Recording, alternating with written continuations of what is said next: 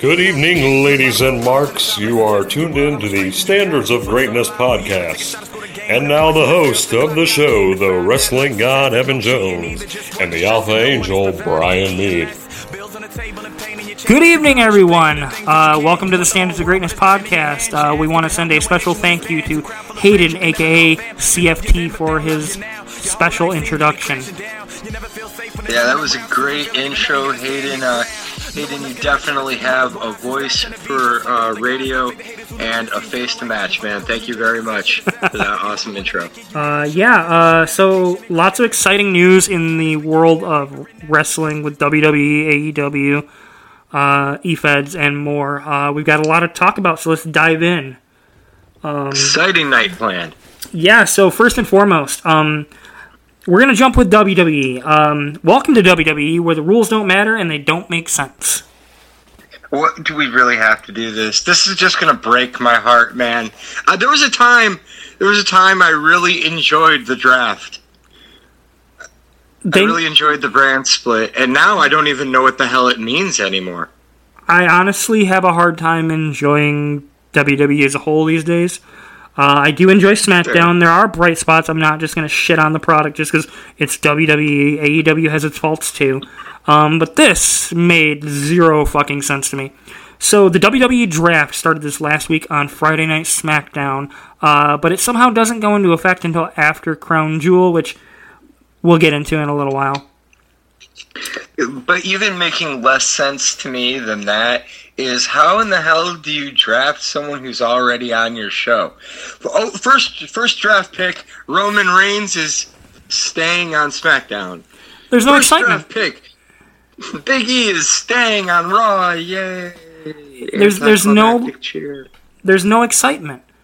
Like the draft, you used to get excited about. You used to care about it. You used to wonder where your favorite superstar was going to wind up, and you know the whole concept behind it seems ruined, in my opinion. I mean, for me, I always look at the draft like I, I always thought the draft should be held on one night. I always thought it should be held on one night. I liked it when you had the matches where like you had one superstar from Raw, one superstar from SmackDown. They win a pick. Winning side, they get a pick. Um, I would have even been down with splitting it up where like all the picks are earned on one show, and then we do we you know we we announce our choices on Yeah. the other show. I could have been down with something like that. Uh, but what I really, what I really wanted to see, to be honest, was just a solid one-on-one match. Be- and it's always this way. I always want to see a solid one-on-one match between the SmackDown champion and the Raw champion. Like I really would have just enjoyed one good, solid match. You don't even need a story behind it between Roman and Big E. I, I could have. The thing is, is you've got two guys who are capable of going. That match doesn't need to end clean. You can protect both of them. You've got the human wrecking machine known as Brock Lesnar to show up out of nowhere and just cause havoc. Like, there are a million ways you could be creative with this, and they've managed to make it boring. Just just that main event with the guys involved. You throw Big E against Roman Reigns. Imagine by the end of it, you've got Bobby Lashley, you've got Brock Lesnar, you've got Bill Goldberg. All, all out there with with ways that make sense. Drew McIntyre, all guys that make sense to be out there. That's an exciting finish to a show. Um, It- It's not. instead, we got Raw this week. It's not crash cart booking either, and I've seen a lot of fans comparing it to like Vince, Ru- that whole concept being Vince Russo crash cart booking. That's not crash cart booking. Crash cart booking is WCW in the year 2000. Not that this really feels a whole lot better, Evan. No, I'm, um this is late WCW vibes to me, and I swear to God, get Bruce Pritchard away from the product. All right, highlights. Let's let's at least talk about the highlights. All right, so my favorite point of the entire evening was babyface Brock Lesnar's interaction with Jeff Hardy backstage. The fact that he's using Brock Lesnar on his own is using mind games to mess with Paul Heyman and Roman Reigns. I gotta say, this fresh new take on this rivalry and on Lesnar, it's making me actually care about it now. Reigns has been the guy now. He's Well, carrying you know the company. what it is. You know what it is, Evan. I, like I, it took me it took me a minute to figure this out because Brock Lesnar has always had Paul Heyman there to kind of like whisper in his ear, and I've been wondering who is it that's whispering in Brock Lesnar's ear. It's taken me a couple weeks, but right here on the Standards of Greatness podcast, I'm going to break it. You ready? Break it open, buddy. It's the man bun. The man bun is the secret. So it's, It's whispering all the the mind games into Lesnar's ear. okay. So it's got some some Simpsons uh, presidential vibes, as we'll call it. That's right. It's got a mind all its own. And when Lesnar and Roman meet in the ring, I'm telling you right now, it's going to be the man bun that makes the difference. um, So that was kind of the highlight.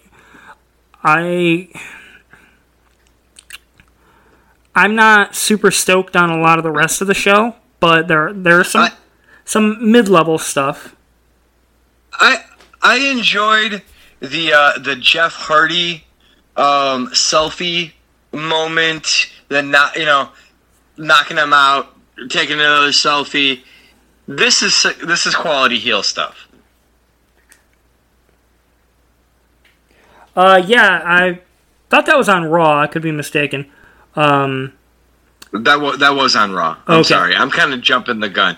I, I'm, I'm looking for any bright light here. I mean, yeah, it, it's. I, I I enjoyed seeing Becky Lynch. I mean, most of us. I don't you know. What do you want from me? Eh, everybody's got a for redheads. Um, so yeah, uh, SmackDown itself wasn't terrible. Like I've seen worse episodes. Uh, I tell you one thing I'm not happy with. What the fuck are they doing to our boy Kevin Owens? Um, that would be jobbing, Evan. That would be called jobbing. Jobbing. That would now be for, uh, for all you That would be it, trying to uh, to lower the value of the talent just prior to their contract coming up, so that you have more negotiating power in the hopes that they will be worth less to a another product like I don't know maybe uh, W. AEW. No, in all seriousness, uh, Baron Corbin eh, or Happy Corbin uh, with Madcap Moss, which let's not get me started on that, uh, defeated Kevin Owens. Um, I think it's a, a very good indication that Kevin's on his way out the door. Um, it's a shame. Kev- He's a former Universal Champion. You know, he can Now, talk. Kevin Owens did have an interesting. I don't know if you saw this interesting tweet earlier this week, where um, a fan had had remarked that there are uh, there's a lot of people who are willing to just jump on any bandwagon essentially when they hear a rumor. Uh, the rumor implied this time being Kevin Owens not being happy in the WWE. Kevin Owens likes liked the tweet, which is just kind of an interesting interaction out there. But then again, Kevin Owens is the kind of mind gaming son of a bitch that like, how, how would you ever? Kev, Kevin Owens is the kind of guy who can kayfabe you to death. Like, Yeah. I- I- that's why I love Kevin Owens. Yeah, I mean, the match wasn't terrible, but it wasn't. It just didn't look good. Um, I did enjoy the little tidbit where Roman Reigns told Paul or told the Usos to go to Raw and to make sure Heyman made sure they got drafted to SmackDown or to leave him dead there. I thought that was quite interesting. The expanding and then kind of expunging upon that dynamic a little bit. Uh, so there's some some bright spots there. Um, they broke up the New Day again for some fucking Ugh. reason. Um, even though they just had a Netflix special with the New Day on it, come out Wednesday, which we'll get to later. Uh, you know, coming up this next week, we have the King and Queen of the Ring, respectively. Uh, I love how we got a whole week's worth of build up for the King of the Ring tournament again. Is it even going to Um, matter? We don't know who's going to be in it. I don't know who's going to be in it.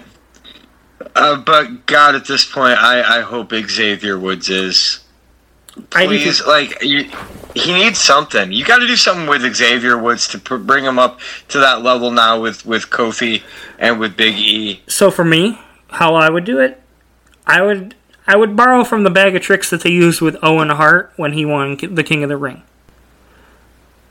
Xavier could be the jealous friend. Biggie, Kofi both had success. Xavier's got that chip on his shoulder. He goes out there and he wins the King of the Ring, and then he challenges Big E to the match and turns heel on Big E in the match. There's a million ways you could tell that story, but like do something to elevate him and to shake this up because I don't want Big E's title reign to be a waste. Oh no, no, and I think we you know we talked just a couple weeks ago about how we would both like to see some of these. You know, if you're going to break up the New Day, let us see some of these matchups then. Like these, these can be really high quality, well, uh, well executed in terms of story uh, matches that we can enjoy. You have a chance, WWE. Uh, please don't pull a WWE. Can we talk about AEW, or do we have to? we we've got to we got to slug through this, buddy. Um, Unfortunately, oh, we probably won't be getting any of those matches because the New Day is now on SmackDown and Biggie is on Raw. Uh, so exciting. Uh, I, I so kind of, I, so there was kind of an awkward angle this last week with Edge and Seth Rollins on SmackDown, where Edge came out, cut the promo, you know, dared Seth Rollins to come extract a retirement speech, retirement out of him. Um, Rollins wasn't there. He was actually at the Copeland residence in Asheville, North Carolina, uh, invading Edge's house. And I gotta say, it's a, it's an interesting way to take it. We haven't seen the home invasion angle in a while. Um, my big thing that I thought was really interesting was Edge was on the phone talking to Beth Phoenix. He he said he was going to call uh, FTR shoot like the, he used their shoot names because they live in Asheville, North Carolina, too. As soon as that happened on there, uh, Dax from FTR tweeted out, "We'll go over there and we'll uh, strangle that skinny little bitch," implying you know Rollins.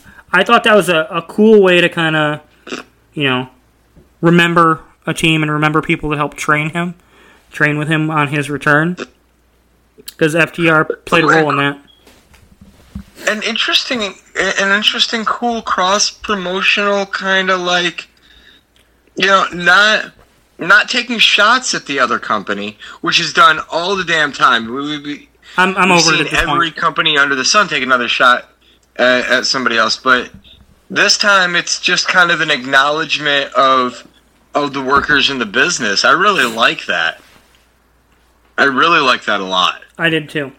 Um, so the next one's kind of awkward. We've got Liv Morgan facing Carmella, and I'm over this feud. Uh, they had Carmella put on this like sparkly gray silver mask, and the moment I looked at it, it just reminded me of the handsome Squidward from SpongeBob when I was a kid. and yeah, I, am not feeling it. Uh, hopefully with Liv Morgan being on SmackDown and Carmella now on Raw, we will not we have seen the end of this because I I'm bored to death of it.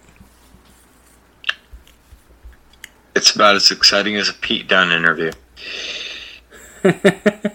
uh, there was a really exciting eight man tag match. Uh, we have uh, the New Day, Kofi Kingston and Xavier Woods teaming with the Street Profits versus Otis and Chad Gable of the Alpha Academy and Dolph Ziggler and Robert Roode. Uh, I thought it was a really cool way to kind of you know highlight the tag team division. We haven't really seen a whole lot of the Street Profits for a little while. We've seen them you know here and there. Uh, it's good to see uh, them back healthy, back on uh, on TV. New Day and the Street Profits pick up the win.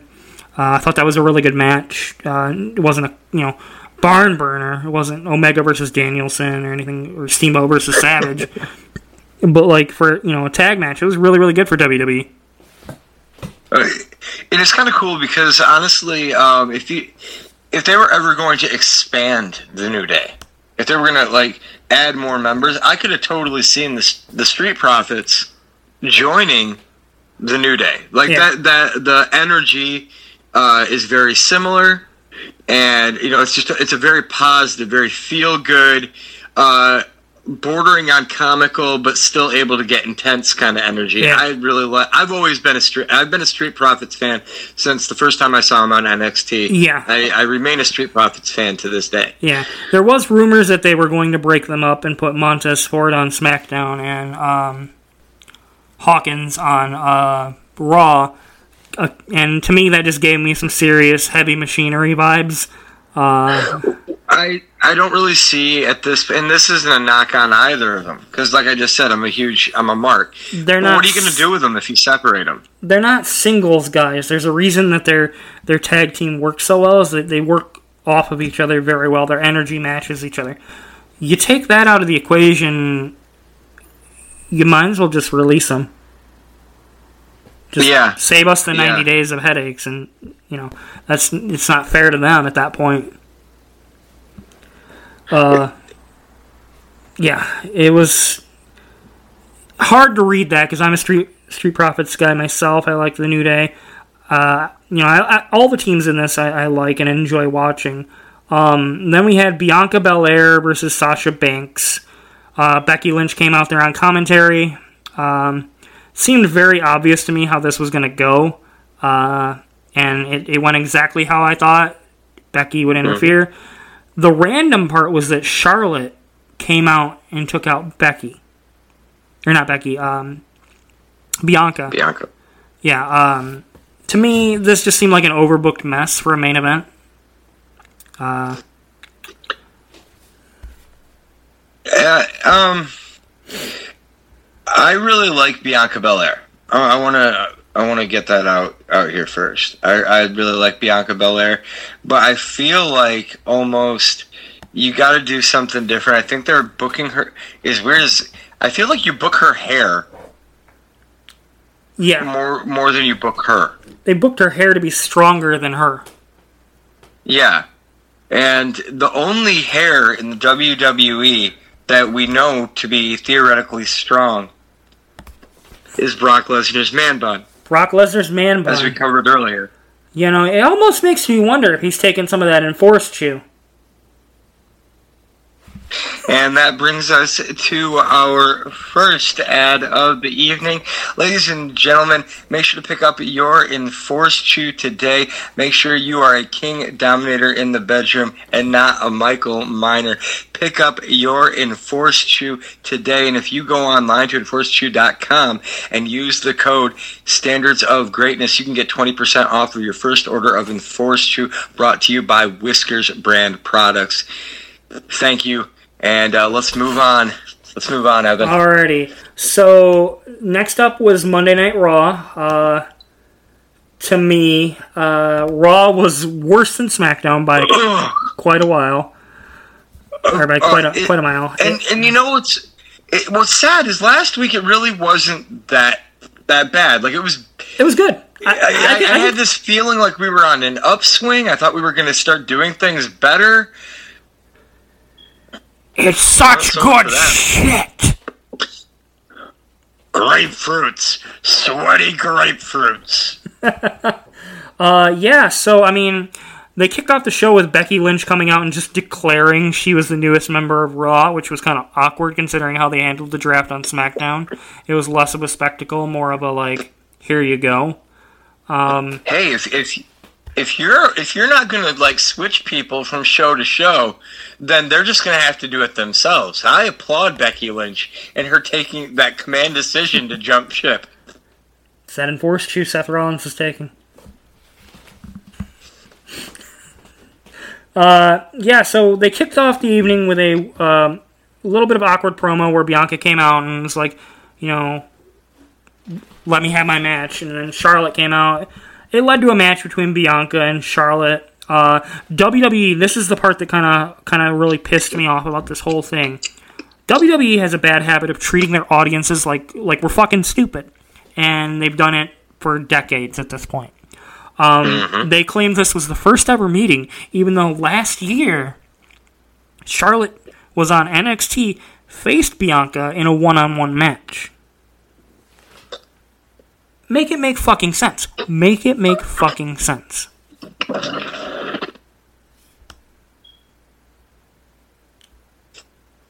Uh, so yeah, they had the match, and um, Becky got involved, and then Sasha came out and got involved. It it, it was kind of a, a rehashing of what they did on SmackDown, just kind of flipped.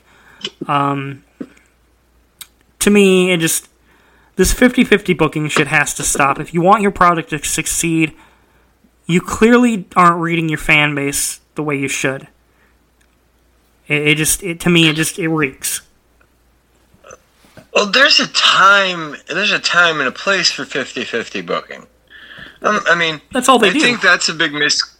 I But I think there's a big misconception that, like, because you know, you hear you hear the complaints about the 50-50 booking, and sometimes you want the 50-50 booking. But the problem is, if you're always doing the 50-50 booking, then you just get conditioned. Oh, uh, okay, he wins here. Okay, now he's going to win the next week. Now they're going to have a tag team match, and the uh, It's the- predictable. The, the challengers are going to go over, and the champion's going to defend the pay per view. Yay! Yeah, no, it, it just makes the product very stale and predictable. Um, getting to what you talked about a little earlier, uh, we had Damian Priest going one on one with Jeff Hardy in the U.S. title match. Um, Priest went over, uh, clean on Hardy. Post match, Austin Theory came out, uh, asked for a selfie with Jeff. He said it was his dream. We all could. This was clearly going to be a telegraphed attack, but um, it was well done. I think you know he attacked him and then took another selfie while he was down, and you know the post match promo before that with Jeff, you know, talking about bringing a new side of himself to WWE. Could we be getting Willow Willow. in the Willow in the WWE? I hope not. And I hope not. They're gonna ruin it. They're gonna fuck it up. Uh, what? What? If I was if I was Jeff Hardy, I would straight up say like I don't want to, like don't bring Willow in. Like you clearly don't understand these extended Hardy uh, personas and characters. They broken Matt Hardy was arguably the hottest thing in wrestling. Yeah, at one point in And- time, yeah. And and and it came to and it up. came, you know they came to WWE and immediately fucked it up. And I get there was some legal shit, you know, in the beginning, but even when you got a hold of it, you still fucked just up. let Matt do his thing. do, He'll fu- make you money. Just let him do his thing. do fucking Same better. Jeff. Do fucking better. Hashtag do fucking better. We need it on a T-shirt, Evan. We got to get you some T-shirts. Yeah, I mean, I'm making a lot of money off this uh, this merch, but I can always use another one. You know, we're we're kind of known for, for being a, a t-shirt group, right? That, that's what we were known. Yeah, as? we are. We are a bit of a T-shirt group. Uh, moving on, we had Shayna Baszler taking on Dana Brooke. Um, it was a squash match. Like there was a little bit of competitiveness, but I'm glad to see that they're booking Shayna Baszler as a legitimate threat for the first time in God fucking knows how long. I- I'm glad to see Shayna Baszler looking good, but why are you going to down it? Not you. Don't don't get me wrong. I'm not speaking of you, Evan. I'm saying the WWE commentary team taking a, several shots at Dana Brooke that I I don't know. It almost came across a little like Petty. vendetta burial ish. I Yeah, her did time. you catch that? Yeah, there was some subtle jabs. I don't know if it was necessarily intentional. We're not behind the scenes, so we don't know. But at this point, I don't know what they're doing with her. They keep putting her in tag teams and then breaking them up. Dana Brooke, she's an okay worker. She's improved a lot from where she was at. Send her back to NXT. Have her work down there. But she doesn't belong in the main roster if she stands. You know, send Eva Marie packing and send Dana Brooke to NXT. Uh, Uh, I, I agree 100% with that, uh, especially the first part. Can, please send Eva Marie packing. I don't ever want to see her on any wrestling product ever again. yeah. Just wait till she gets inducted to the Hall of Fame. Fuck you. Oh, You're fucking better. oh man. So moving on, uh, we have Angel Garza and Humberto Carrillo, who were feuding last year, and now all of a sudden are cool. Taking on Mansoor Mustafa Ali. Um, Garza and Carrillo go over. Um, it was an okay match, but this little mini feud they've got going on, they've given me no reason to care about. My assumptions they're building to having Mansoor and Ali get a win at Crown Jewel. Uh, yeah, it's. I don't care about this as a fan. Like, they're all great athletes, but, like, they just. The booking and the commentary has given me zero initiative to want to care about this. It, you know what it reminded me a lot of, honestly, was um, you know WCW Monday Nitro when you when you watch that first match and they just throw two cruiserweights in the ring. You know, it's going to be a quality match. You know, you're going to see some some some decent spots and everything, but there's no real story there. And there's no real depth there, and that that's what that's what this match felt like to me. It's what the whole thing feels like to me. Yeah. And um, Yeah. it doesn't have to be that. Uh, especially Mustafa Ali, I really like him. They I- I- they really screwed up. The whole retribution angle could have been gold. I was sitting in the shower the other day just thinking about how they could have made that angle just so much better. And they did nothing with it. All that talent. Poof. Half of them are released. I, I, I really think they kind of screwed the pooch though with the the debut of them. Well, yeah, they they they we're here to take on the machine, but we have contracts. It's such good shit. We're big sweaty men under these masks. They named me Slapjack. It's a sexual thing. Low key, like What the hell is a burrito? call him Slapjack. We used to do that back in my day. Go on Urban Dictionary and look that up for you folks and kids at home. uh, yeah, moving on. Uh, the New Day versus the Hurt Business. Uh, New Day went over. It was a decent match, but like, you just reunited the Hurt Business, and now you're having them lose already. This was to ha- Not, not just that you broke up the New Day. Why do you need the New Day to win? It makes no sense. Makes no sense. My assumption is they're having the New Day join SmackDown to challenge the Usos for the tag titles. Oh, good. I was afraid we were going to see something we had we'd seen before. Right? I, I'm so glad that we can have new, fresh, quality booking because I've never, never in my life gotten to see an Usos versus New Day match. Do you Hey. think? Do you think they'll have any chemistry together? Like, I think it'll be rated R. wah wah wah.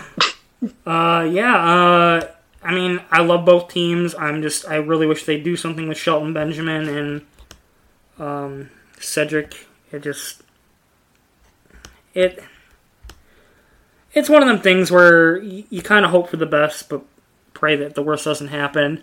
Um, here's a highlight of Raw. We had, you know, Drew McIntyre is challenging Big E Langston at Crown Jewel for the WWE Championship. Um, Drew was just drafted to SmackDown this past Friday. Uh, they're in the ring, they're talking. Out comes Dolph Ziggler and Robert Roode. Dolph, you know, comes out taking credit for both men's single success. That without him, they wouldn't be where they're at. Um, yeah, Which there's some validity to. That was what was so cool about that. right? Like, oh my god, it made sense. There's logic behind this. Holy shit. Um, something I popped for in this whole little dynamic when they set up the tag match was when Drew McIntyre called himself Big D. I fucking popped for that. I fucking popped. I'm just like, Drew McIntyre is a star. He's always looked like a star. He's always, you know, been a star. His ring ability has improved vastly versus his first run with the company. Uh,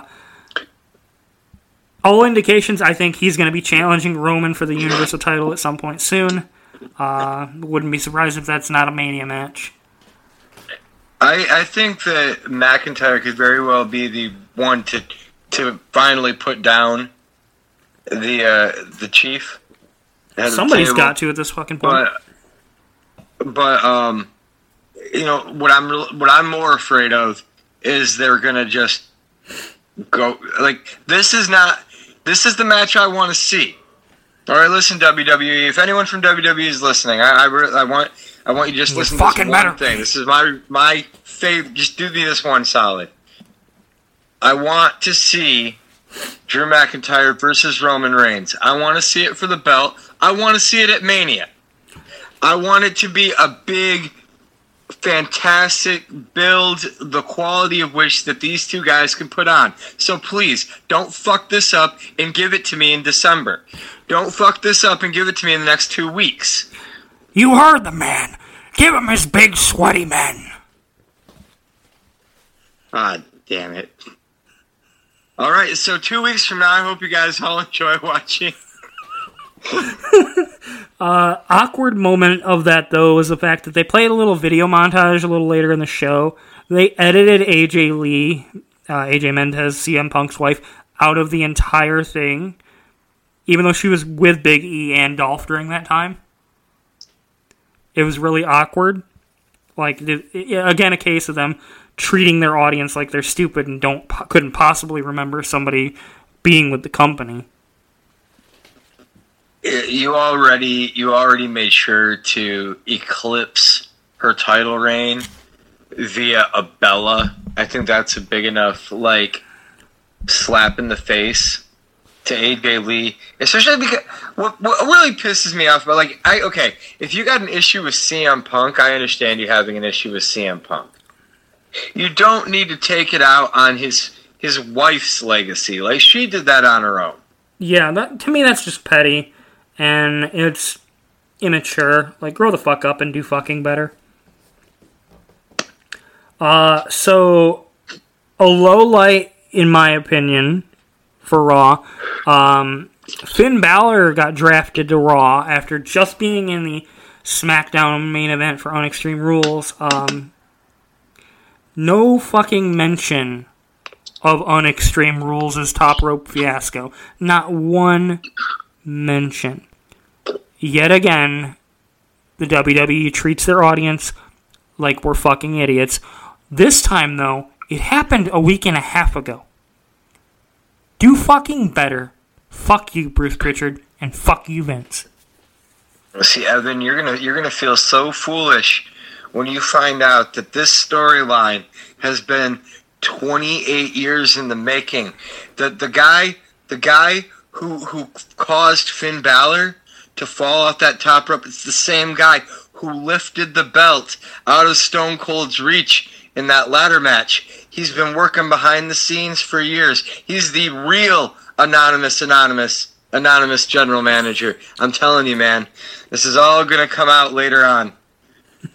Mark my words. Um, yeah, so afterwards, Hit Row came out earlier in the night for a, or later on with a dark match. Uh, they cut a promo. It was kind of awkward. I'm not feeling it with Hit Row. Recent NXT call ups. Um, you guys can hear more of our opinions on them last week. Uh, we're kind of in agreement with most of how we feel about them. Um, there are, is some positives. Um, we'll we'll touch a little more on them when it comes to the NXT 2.0 stuff because you know that's where they just came from. I'm trying not to be negative on Hit Row. Um, I'm hoping that maybe there can be. Uh, uh, I'm hoping There's- there can be there a has- measure of like fresh breath le- into the uh, into the tag team division on SmackDown, especially with what we were just talking about with the Usos and the New Day and this whole. Cycle. We've seen this shit before. Yeah, Um, I want them to succeed. I just don't. I don't think they're main roster ready. You know, we'll we'll touch more on that here in a little bit. Um, I, I agree with you there. before we get to the um, crown jewel and our thoughts on that happening, Ugh. That was Uh. a terrible dad pun. That was just ugh. well, I'm a new dad. What, what do you expect? Oh no no no no no! Don't get me wrong. Don't get me wrong. Uh, nothing brought me more joy than uh, when when I could elicit a groan uh, for for a good dad joke. So so take that with the utmost compliment, my friend. Alrighty. Uh, finally, before we hit that, we have the new Netflix interactive special, Escape from the Undertaker, featuring the New Day, the newly broken up New Day. Um, I watched it myself the other day. Um, I successfully managed to get all the way through it on my first go.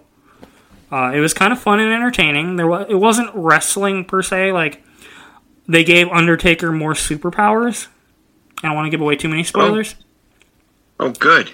Like there were some wrestling things, but it was kind of campy, kind of corny. But like overall, you know, it wasn't that bad. Like there were some interesting little things. Uh, I don't want to spoil it for too many people, but you'll know it when you see it. And when you see it, feel free to hit me up on social media. Yeah, definitely let us know what you think about uh, about about the Undertaker's uh, little adventure there on Netflix, Raw, SmackDown, NXT, AEW, any of that stuff. Let us know on our on our Facebook page.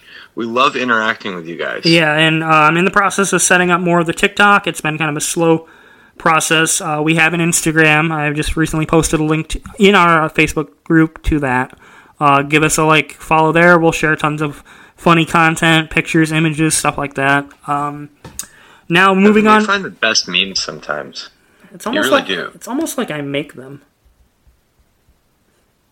Well, that that would disappoint me if I found out that you were making them and not like combing through Google at five o'clock in the morning to bring me high, high quality meme content. Like I'm I'm I'm I'm gonna get angry. Uh, you might get angry. I, I create some of those. Some of those were, you know, All right, we're not talking. We're not speaking anymore. But we got to talk You're about the crown. this podcast by yourself. Okay. No, you're going into NXT. I didn't want to talk about this anyways. Oh no, I'm talking about the crown jewel. You you dipped out at the wrong moment, son. Oh no. Oh, Um, so Crown Jewel, um, for many of you who know me, uh, you know I've been bitching about this event existing for years. I am not a fan of it. I don't like a lot of the geopolitical aspect bullshit. Uh, I'm not going to dwell too much on that. Um, to me, it's a blood money Uh, event, and I'm going to leave How it. At, much money? How much money would the Saudi Arabian government have to pay you in order for you to like this event? Like, would it two mil? Can Hmm. we cap you out at two mil? Would that be good for you?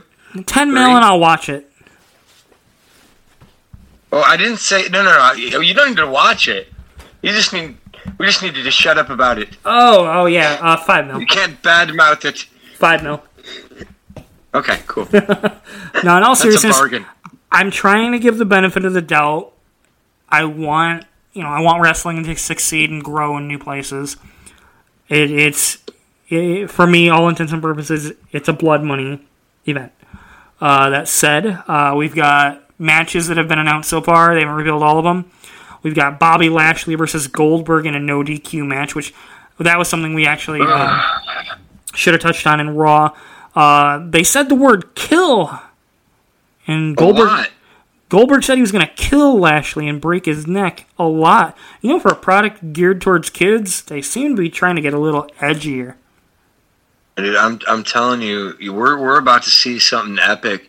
Uh, I'm I'm calling it right now. Arn Anderson going to team up with Bill Goldberg, and they are just going to be the deadliest tag team to ever roam the wrestling landscape. The. Glock and sock connection.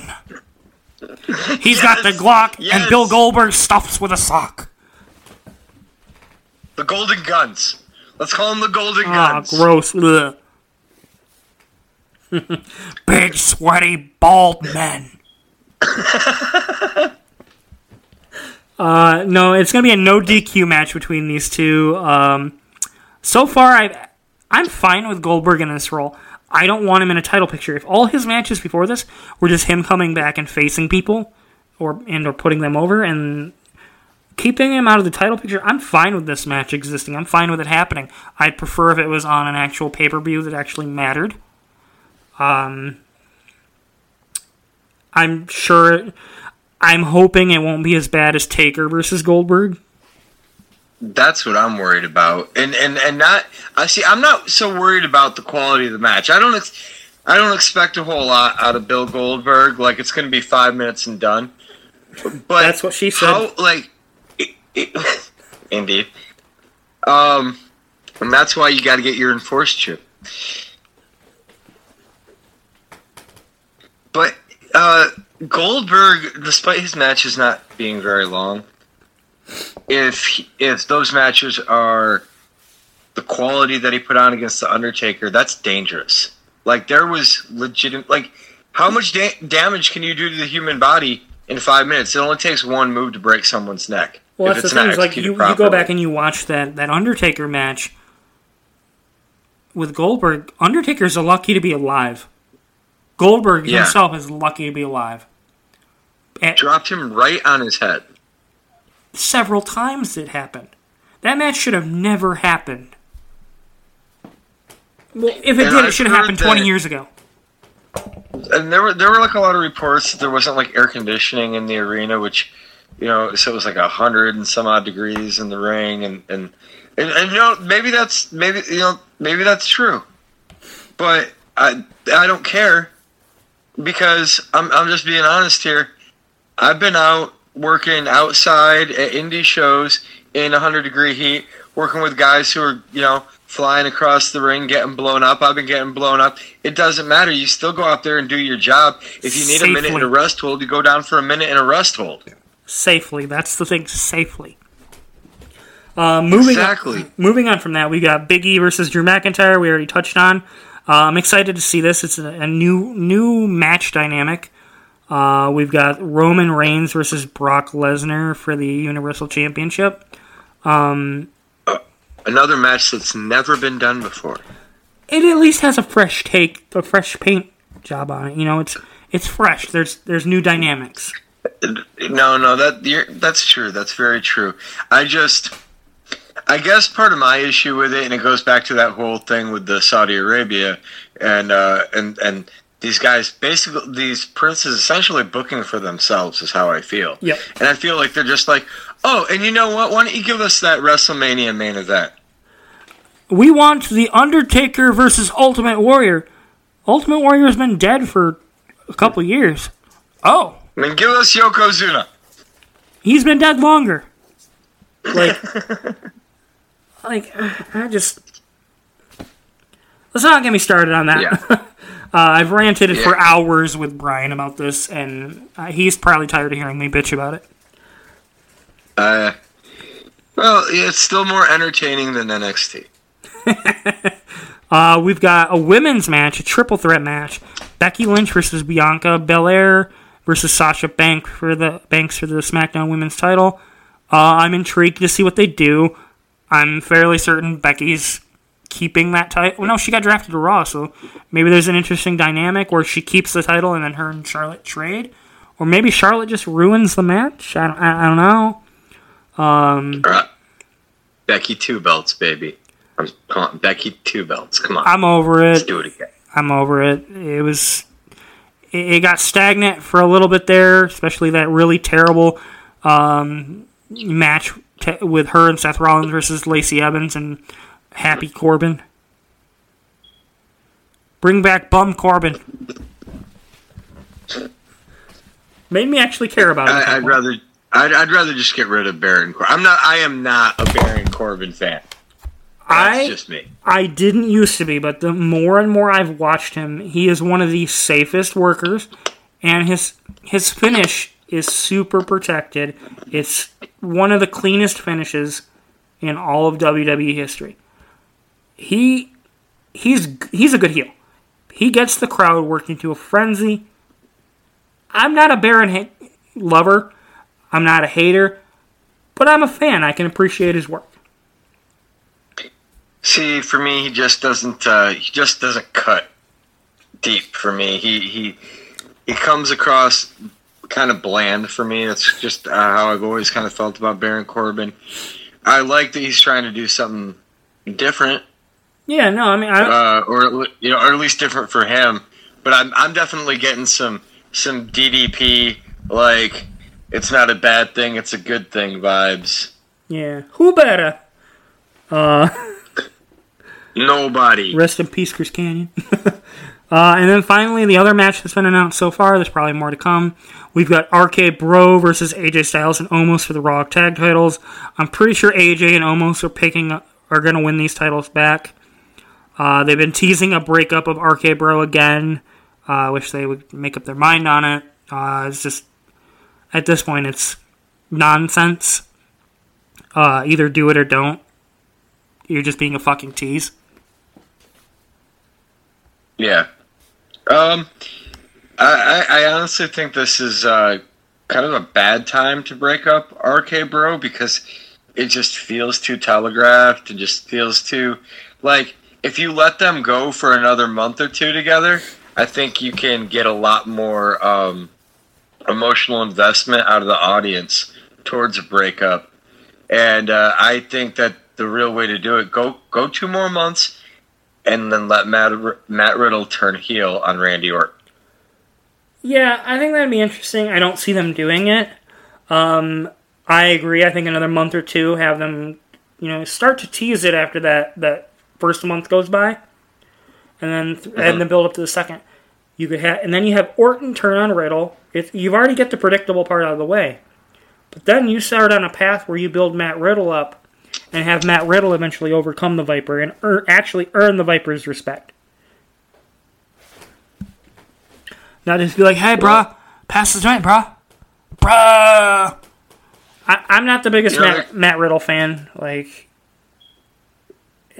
see, I think you could do an interesting break apart, come back together thing where you have Riddle turn on Orton. Imagine, imagine Matt Riddle is the one that strikes the Viper. Like Randy Orton is known as that guy who will just strike you out of nowhere. He's never been got like that.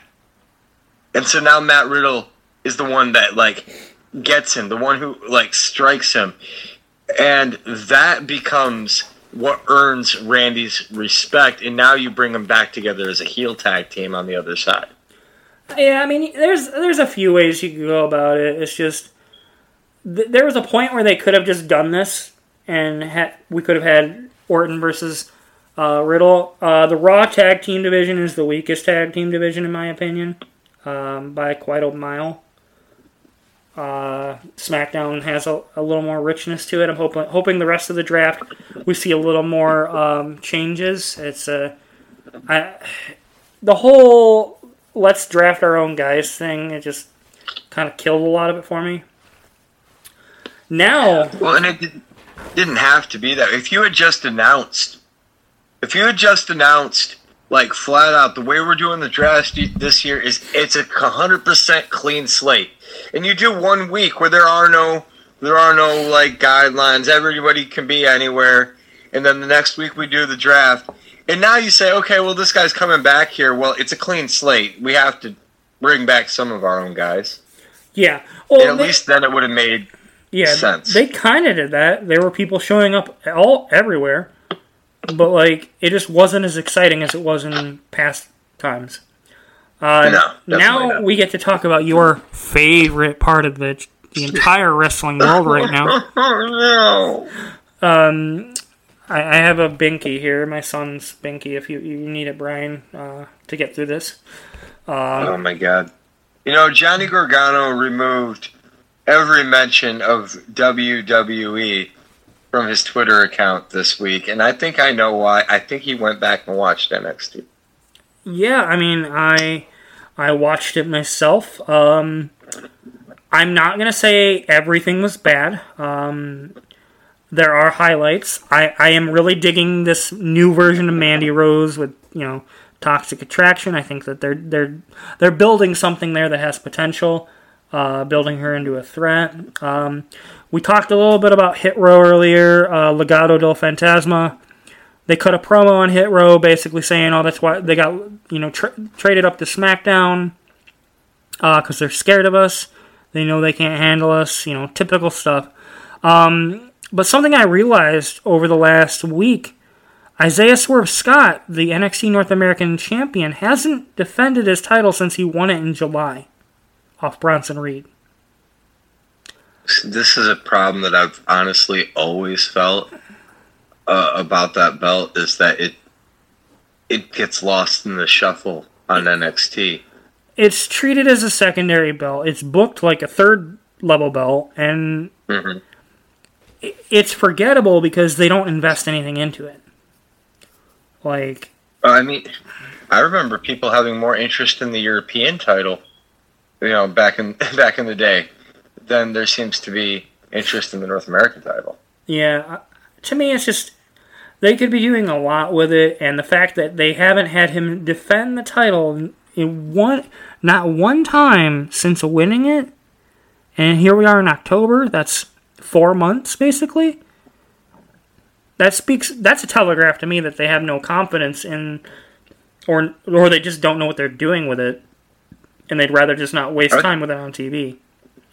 I, I think that's more what it is. I think like you get, I think you get to a point with a belt after you make a belt stagnant, and you go, okay, uh, like if I'm the champion, and I've just made this belt virtually worthless, and then a promoter comes to you and says, Evan, we're gonna have you win the the, you know, North American title off of Brian. You look at you look back at him and you go, No, um, why? Why would I want that? Like he, like that. That belt isn't worth anything. I'm not getting a rub from it. I'm not getting. I'm not getting uh, elevated. I'm not elevating myself by winning that championship. If anything, it's going to become a weight on me, and that's why it's every champion's responsibility to build up the reputation and prestige of whatever title they're holding.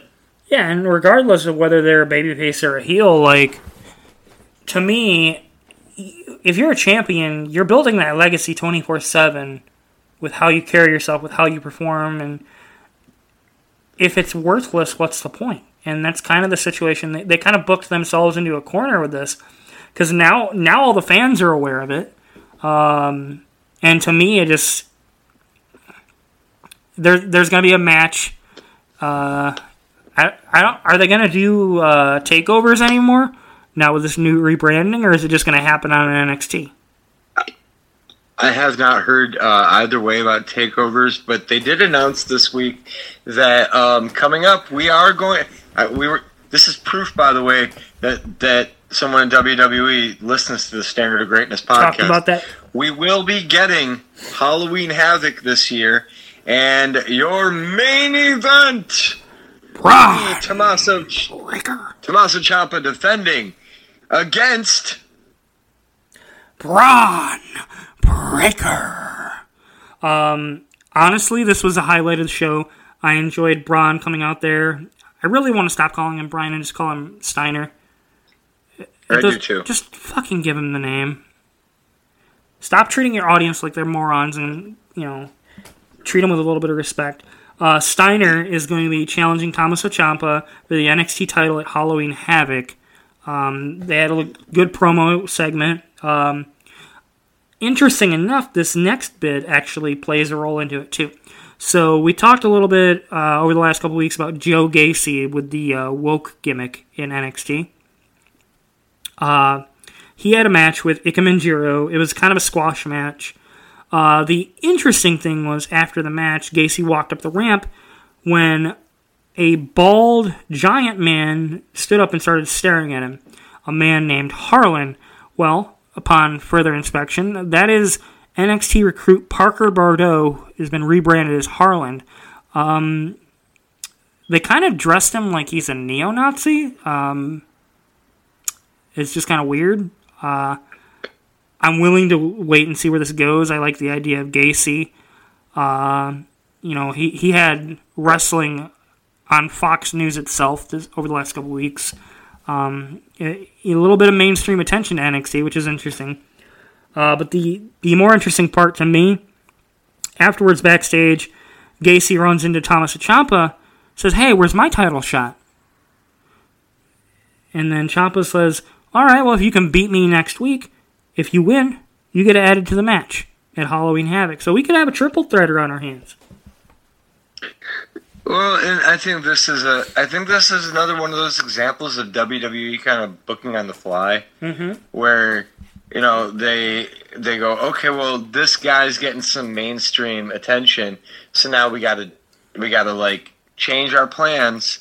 We got to try and push him into that main event picture. capitalize off of it. This is one of those places where I think, dude, we were just talking about the North American title. Have him take it.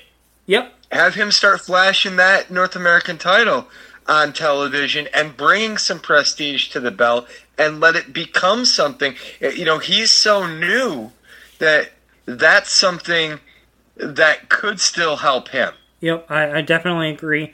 Um, there was an awkward vision at. Uh, so they've got a professional poker player gimmick now, uh, where he said he's going to take all the bets and the belts. They said belts on TV, which was a shock. I Thought that was a big no-no word. Um, I I think they do that. I think Vince allows those to get through every once in a while, just to like kind of get us all, all, all us, you know. Wait a minute, that that's a no-no word. yeah. You can't say wrestling on a wrestling show. Where is that son of a bitch? uh, no, it, it- to me, it just. It's very. The more I watch NXT 2.0, it reminds me of like WWF Superstars or main event when like. Not, not like the 80s main event. I'm talking like early 2000s ECW main, you know, the that level when they had the main event as a fourth show. Uh, Yeah, yeah, no, uh, that's definitely the very, very heavy lean into the gimmick. Um, I mean, you know, when I saw it, the, you know, I had some of those kind of. I remember like Big Boss Man. characters. You know, I'm I'm a cop. Uh, Val Venis, I'm a porn star, and then now I'm a poker player. And it's just Yeah. like There's- that's great. Um, We're seeing more of the you know, shuffling isn't going to help you here. we- we're seeing more of the the characters, the larger than life characters that they're trying to attempt. Uh, that gimmick reminded me more of Bastian Booger or the Repo Man. Oh, hey, hey! I liked the I, I liked the Repo Man. Get the fuck out. um, yeah, there's Bring a, back the bring back the Repo Man. there was another uh, guy. I forget what his name was, but he was dressed like you remember uh, Outback Jack uh, in the '80s. Dressed Oh of yeah, yeah. he was dressed just like him recently at a dark match, and he's an Australian wrestler, and I, it, that's where I get this vibe from of the the WWF, WWF superstars. It's like they blended Very- that with like the new generation.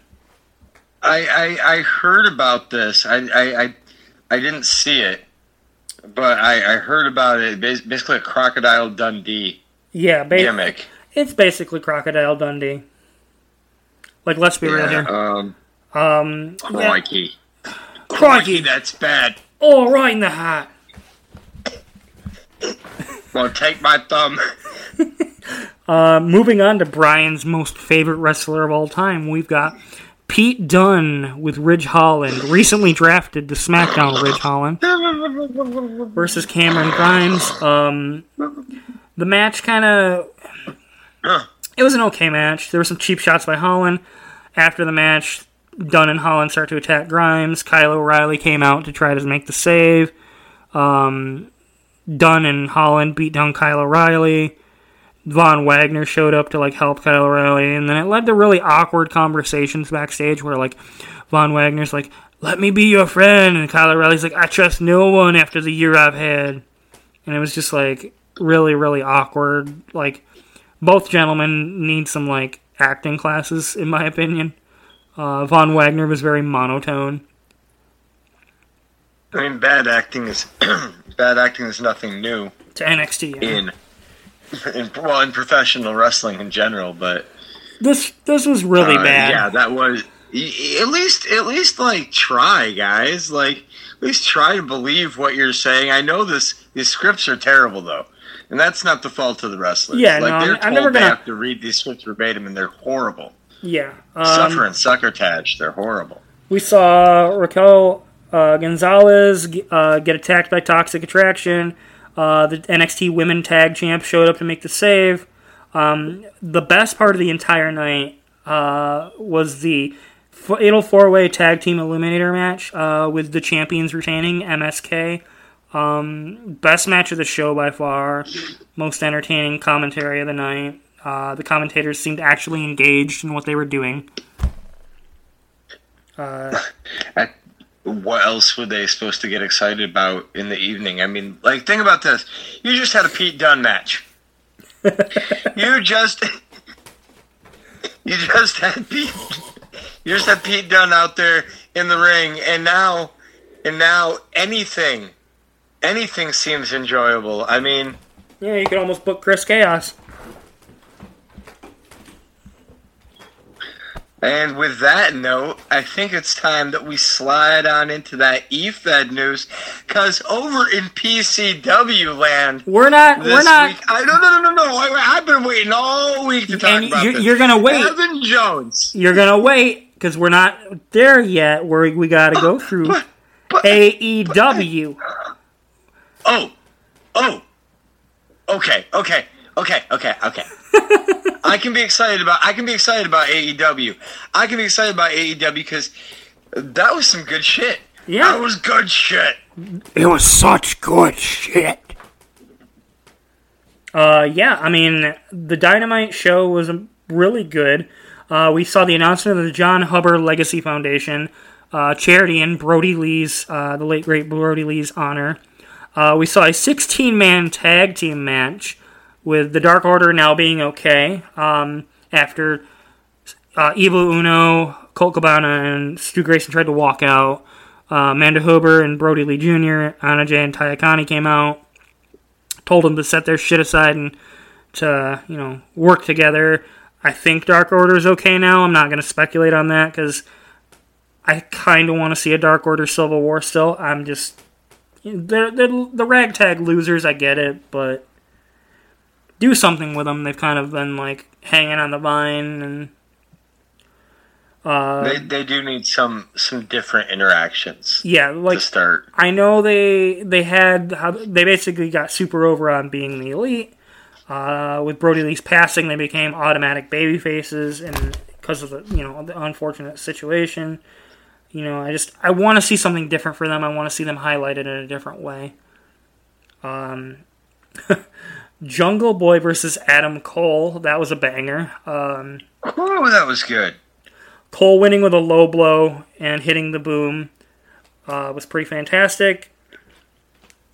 Uh, a point for you on that one, by the way. I know we uh, we put out our, our our predictions on this. I know that you predicted that. I had picked Jungle Boy to go over, so props to you on that one. Yeah, uh, po- post match, we saw Daniel Bryan come out a little later on, and uh, he coined a new nickname for the cleaner, Kenny Omega. Uh, Kenny No Balls Omega, because Kenny won't give him a rematch. Uh, Daniel Bryan, or Bryan Danielson, excuse me. Get so used to that.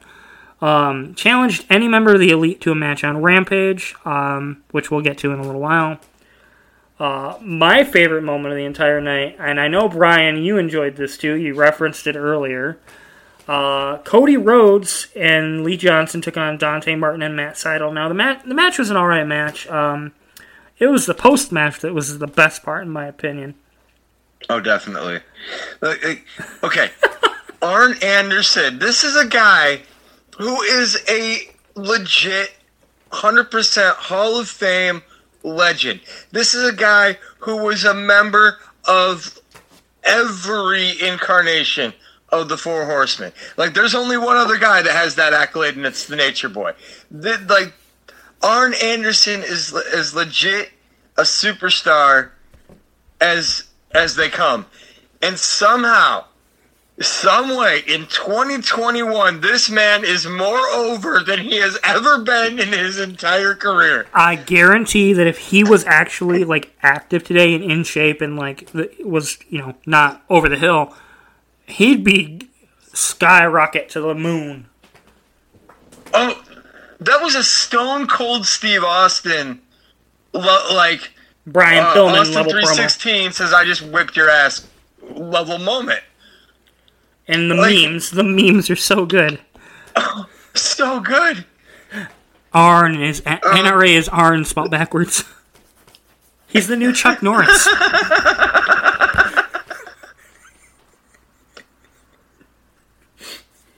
Like, there's so many good jokes. Like, um, Cody was booed out of the building again. Um, he he went on the record saying he was n- never going to turn heel in AEW, which the crowd is booing you out of the building. At this point, Cody's either going to have to turn heel or he's getting left behind and not going to get any reaction other than go away. Um, well, I think that might be. I think that's the other answer is just to go away for a while. Take a take a, a nice long break. Let let you know people miss you a little bit, hmm and then have your own return. And I think uh, a way Cody Rhodes could do it with as many people as he's put over, Loser leaves town. disappear for a while. Come it. back and then go on a tirade. Start running through all those guys. Loser leaves town. And let match. that be simple. Yeah, definitely. Um, I mean, there's there's there's definitely things you could do, but uh, something's got to be done with Cody Rhodes. It needs to be done in a hurry. Yeah. Um, breaking news, actually, uh, just saw come across my screen. Uh, tonight's episode, a little bit of spoiler of Dynamite. They debuted the TBS Women's Championship uh, for the new uh, women's mid card title. Uh, we saw, we talked about a few weeks ago. So that's breaking news. I just want, I just saw that pop up and had to get that in there. Um, speaking of potential mid card options, uh, Jon Moxley, Eddie Kingston, and Darby Allin with Sting took on Bear Country, Bear Country, and Anthony Green. Um, this was a lot of talent, a lot of like high level talent in the company, all loaded into one match. And to me, I I watched it. It was a good match, but I'm sitting there afterwards. I'm thinking, isn't there a better way we could use all this talent?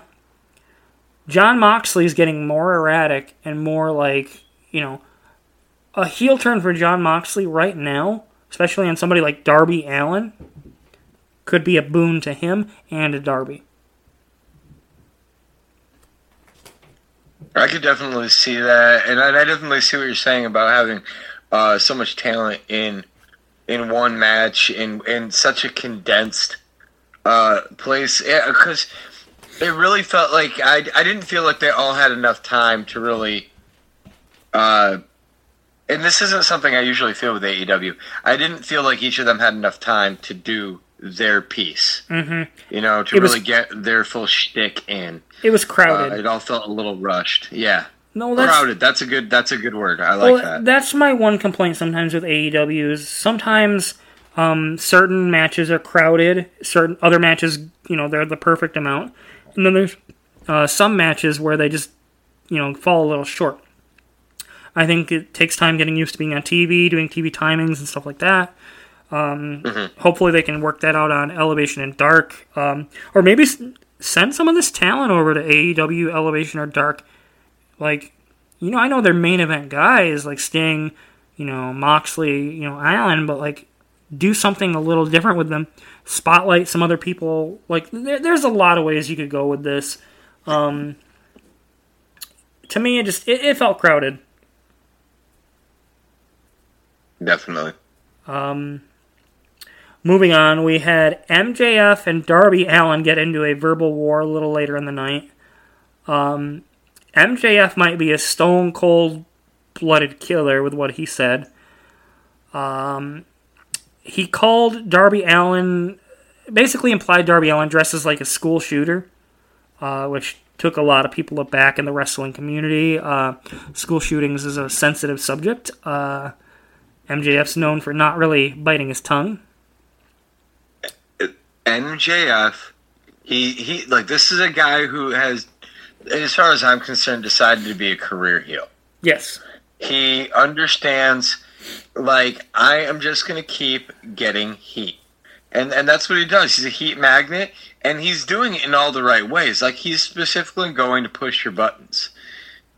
Yeah. Um, and then I applaud it. It- It's real old school to me. I like it. he's a very old school style heel. Uh, he was trained actually at uh, Brian Myers, aka Kurt Hawkins, uh, Create a Pro Wrestling School out in New York. Um, So it's interesting to see his journey all the way from there to AEW. Um, and then he also went on to mock Darby Allin's straight edge life.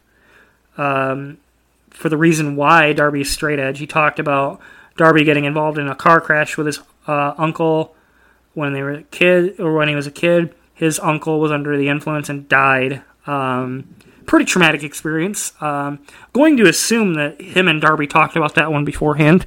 Um, well, I, I, think that's also kind of telegraphing, and this is just me me hypothesizing here, but you're gonna talk about someone's straight edge lifestyle.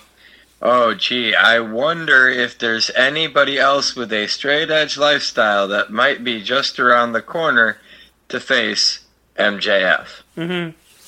Definitely can see see where they're kind of going with that. Um, my favorite part was though that Darby was very defiant in the face of MJF and Wardlow, and he said, "Say whatever you want, you're not going to break me." Right there, you got a feud, like right there. MJF storms out of the ring with Wardlow. There's no beatdown. It's a very subtle thing, but MJF's going to come back this next week. He's going to cut another promo. He's going to find a way to make Darby snap, and when when it does, we'll see Darby and Sting probably versus MJF and Wardlow. Or, or what if he couldn't? What if he couldn't get Darby to snap? And what if subsequently that made him snap? I mean, there's different ways you could go with this feud and make it very, very interesting. I'm I'm enjoying it personally. Yeah. Just it's sitting back, enjoying what I'm watching. It's fresh, and that's what I like. That's that's part of the reason I really enjoy AEW for the most part. Is it's just all fresh um, matches for the most part, fresh concepts, fresh ideas, fresh characters. Um, my one concern is what happened to the Pinnacle? This whole big bad faction that feuded with Inner Circle for a year, now they're all off doing their own things. Like, make it make sense, guys. Don't just like forget about it. Don't pull the WWE and treat us like we're stupid. Yeah. Um, and then the main event, Miro versus um, Sammy Guevara in what I felt like was a classic match between the two. Uh, we have a new TNT champion, Brian. Um, Congratulations to Sammy Guevara. Uh, you and I, we talked last week. This was going to be a, just a great match. Yeah, just hands we down, we both knew going into this was going to be a great match. We, bo- we had both picked Miro to successfully defend. Happy to be wrong. And, oh man, this is one of the best. This is one of those great times where you really thought you knew kind of what was going to happen, and you you got that big that big surprise, that big shock moment, that big elevated joy in uh, a championship win um, great move by AEW. Great spot in the main event. Uh, and a great match between two incredible athletes. I, I really am looking forward to them going back at it. Like, this is one that I want to see uh, a, a, couple more revisitations yeah. To. Something I learned actually uh, after watching the match and being on social media. So Miro's belt, it was white. Uh, it was different than the usual TNT belt, um, but it was um, based upon local legends, the the scheme uh, from his home country, from what I've been reading, and the the the gist of it is Miro will, Miro will conquer seven people before finally being defeated by the eighth. Sammy was number eight. That's that's a legend within his home country. That's interesting. I think it was very, very like deep, rich detail. Uh, we've seen yeah, some deep root shit. We've seen Lana, uh, C.J. Perry, aka formerly known as Lana, with the WWE, and Miro's wife, going back and forth with Sammy in person and on social media about how Sammy cheated her husband. They both cheated in that match. uh, That's okay. That's okay. Still, give me more. Uh, yeah, give me more. You can give me that all day long. Such um, good shit. Moving on, we have the uh, Rampage recap from this week. Uh, so, the member of the Elite to accept the challenge of Bryan Danielson was Nick Jackson. Um, absolute fantastic uh, clash between the two. All right, I, I, I, I specifically have avoided bringing this up to you, Evan, through all of our conversations, through through the, our whole pre-show talk and everything, because I wanted to do this when we were when we were doing our, our actual recording here. Daniel Bryan opening match against Kenny Omega. This week, Daniel Bryan opening match again. Classic match. Let's do something a little interesting. Daniel Bryan coined a new nickname for Kenny Omega. I want to coin a new nickname for Daniel Bryan. The opener. Give I like me the it. opener versus the closer. I like it. I like it. Um, yeah, the match was great. There was a little outside shenanigans, typical elite stuff. Um, Bryan Danielson continues to impress. Uh, AEW's booking style they tend to they tend to have a very hot match at the beginning of the show and a very hot match at the end. Uh, it just seems to be, you know, akin to what we did in HKW. It was very ebb and flow. Everything kind of was fluid. Um, uh, yeah, I I have no complaints about that match whatsoever. Watching uh, Brian or Brandon Cutler get popped in the face with his mask on because he's a goofball. That was pretty funny. Uh, he, he's uh, always spraying him down with some cooling agent. Uh, moving on, we have Thunder Rosa versus Nyla Rose versus Jade Cargill in triple threat action. Um, I think the right woman won the match. I'm a Thunder Rosa fan. Uh, Nyla Rose, oh, I'm okay. But Jade Cargill ended up picking up the win after some chair shots on Thunder Rosa. Because Thunder Rosa had uh, powerbombed Nyla Rose through a table. And Cargill continues to not only have the look, but continues to impress um, as a wrestler. You know, she's relatively new, and I can see they're they're they're building her to go places. She's one that I feel gets better Every match. just a little bit better every time that I see her. Agreed. And that's what I really like is I see this constant progression with her uh, in her in ring ability, in her her storytelling ability in the ring, specifically. Uh, yeah, great match. Also, man, I'm a big Thunder Rosa fan. I just have to say, like, I like Thunder Rosa every time she's in the ring. I'm, yeah, that's why I was I, so I pop a little bit. that's why I was so embarrassed that I forgot she was with AEW. It was just like, man, I'm a Thunder Rosa fan. How could I forget that?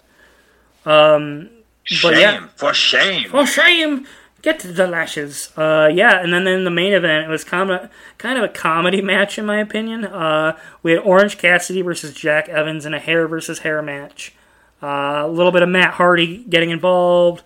Um, in the end, Orange Cassidy went over, and Jack Evans got his head shaved while the Dark Order staved off the Hardy family. Matt Hardy seems to be Big money Matt. Um, yeah, I well, I know, we were talking about broken Matt Hardy just a little bit ago, and I feel like this is like this next uh, metamorphosis of Matt Hardy. I, I I don't think we're quite to where it's it's going to yet, it's um, it's and if you've been it's interesting.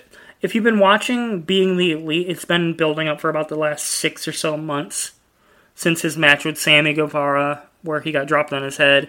Uh, his feud with Orange Cassidy, because Orange Cassidy accidentally broke his nose shoot in a in a match a few months ago. It's just been an ongoing building thing, and you know, I'm not normally the biggest comedy match guy being in the main event, but it was all right. I'm I'm okay with the show ending like that. Yeah, I'll always take a little uh, a little Orange Cassidy.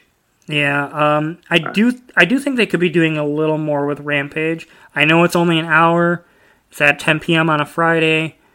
Three matches is, you know, it's very tight, but like, there, there's something. Tight tempo.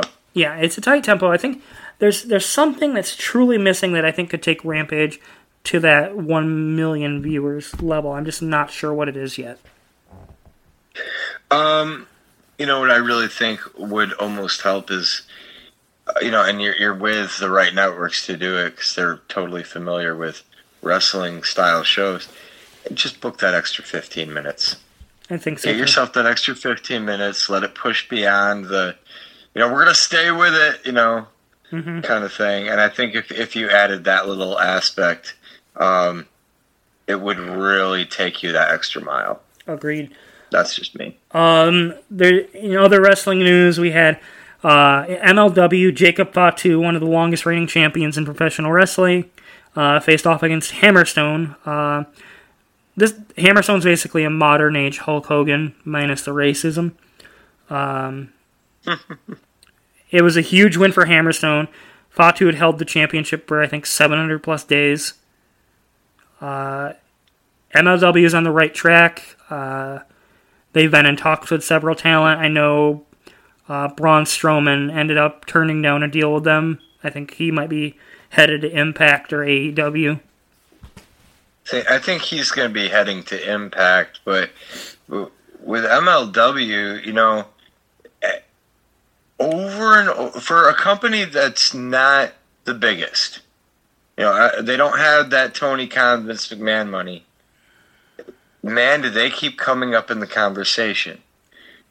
to me, MLW is like the uh, the new Ring of Honor. Yeah, honestly, that, that it, it, keep an eye on MLW. Yeah, that's well, that's where MJF and uh, he was in a faction with Hammerstone and or not Hammerstone. He was in a faction called the Dynasty. There, he, that's where he kind of got made a lot of his name for himself on like the TV level. Uh, they've got tons of other talents there that just constantly amaze me. Um, I definitely recommend MLW, and I, I kind of have to agree. ROH has definitely lost a few steps, and if they're not careful, they'll be left behind. Indeed. Well, I mean, they lost most of their talent to AEW, so what are you going to do? Yeah, they fucked up on All In. Uh, and then the last thing, speaking of ROH, uh, Rush, their world heavyweight champion, uh, his contract status is kind of in flux. in limbo. Limbo, yeah. Uh, he's had uh, talks with AEW and WWE from the reports we've been reading. Um, he's stayed with ROH this he, long. He should stay away from WWE. See, I, I, I don't know, man. England, he has the right kind of he has, he has that right kind of look that that Vinnie Mac that Vinnie Mac likes. I could see him um, getting quite a push in WWE if he was to make that jump. Yeah, I, I don't know. I haven't watched too much of Rush's stuff. Uh, I know English isn't his first language, and I know that that held uh, Andrade back in Vince's eye. That's true. So my worry is he'll end up in the same position there. He'll maybe he'll be NXT champion, but then he'll be on the main roster for a year or two and then get released. Um, it's not really worth it in my opinion, but he's gonna do what he's gonna do. So Um, well, I mean, I just I, I think the point that AEW is at, they have so much star power over there.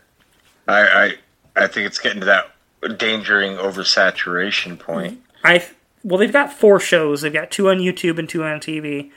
Mm-hmm, I think mm-hmm. they have the best roster uh, oh, in wrestling. Definitely, definitely, the roster eclipses WWE's in terms of talent. I agree with you. I think the big thing they're missing is a true big man in AEW uh, like a true, true big man. you talking? They got the Big Show. They got the Big Show. He's only on Dark and Elevation. That doesn't count. You you know you know you know I'm joking. It's a big show. a big show now. uh, moving on to EFED news. Oh, oh, you are you ready to talk about this now? Do you need to take a deep breath? No, I just needed a drink. That's okay, because I'm going to talk about it. Over on PCW, Evan got his ass whipped this week, being put through a steel cage, and I got to watch. I told you I was going to have popcorn, and it was good. It was kettle corn. It's kettle corn? That's trash. It was kettle corn. It was, it was sweet, man. It was so sweet. Was that caramel kettle corn then? No, just regular kettle corn. Oh, okay. So, Okay. The caramel stuff, they, they, don't they don't make it right. They don't make it the right. Uh, yeah, no. Uh, I got my ass kicked, but the thing is. Oh, here, here it is. Here it is. so, Chris didn't read the contract, and I know Chris is a determined guy. So I had a contingency built into the contract should I lose.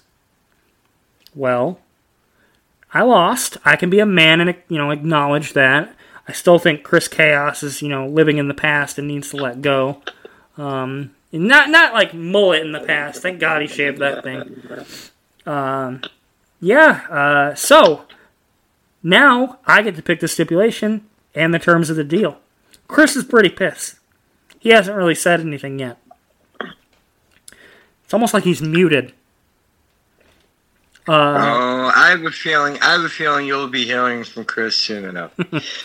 uh, yeah. So at the PCW Halloween special, uh, it will be Chris Chaos versus Evan Jones, the wrestling god, inside Hell in a Cell. Title versus contract. Chris wins, he gets the title. I win, I control his contract. Oh, okay, can I ask one more question hmm. of you? And this is just like a personal, like me just trying to understand the mentality kind of thing. So you got to pick the stipulation. Yep. Okay.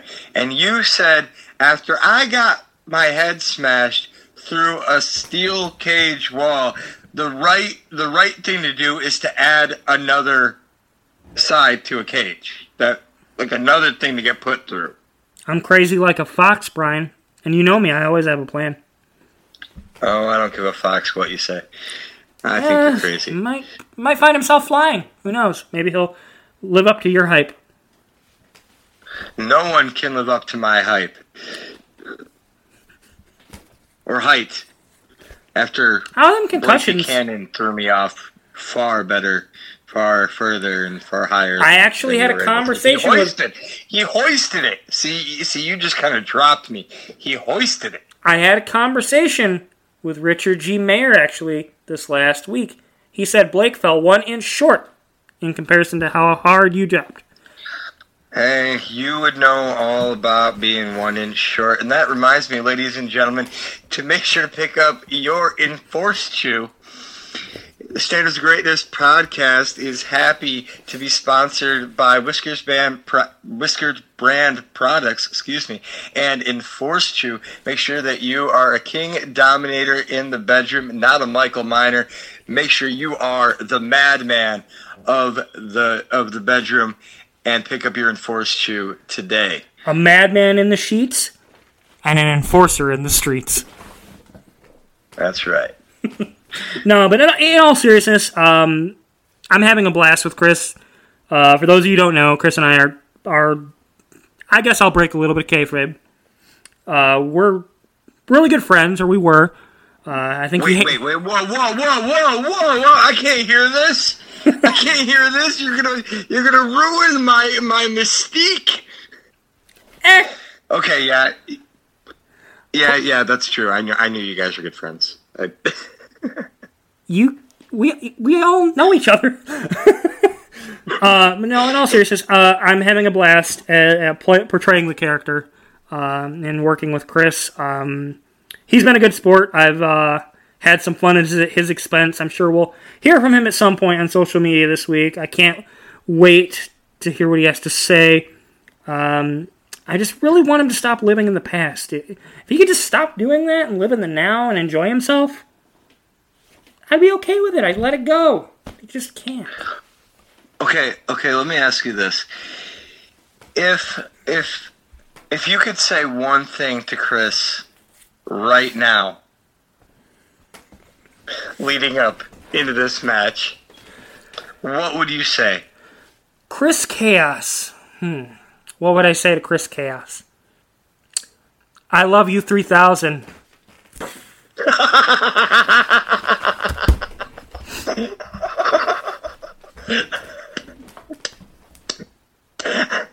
okay, okay, that was good. That was good. Uh, yeah.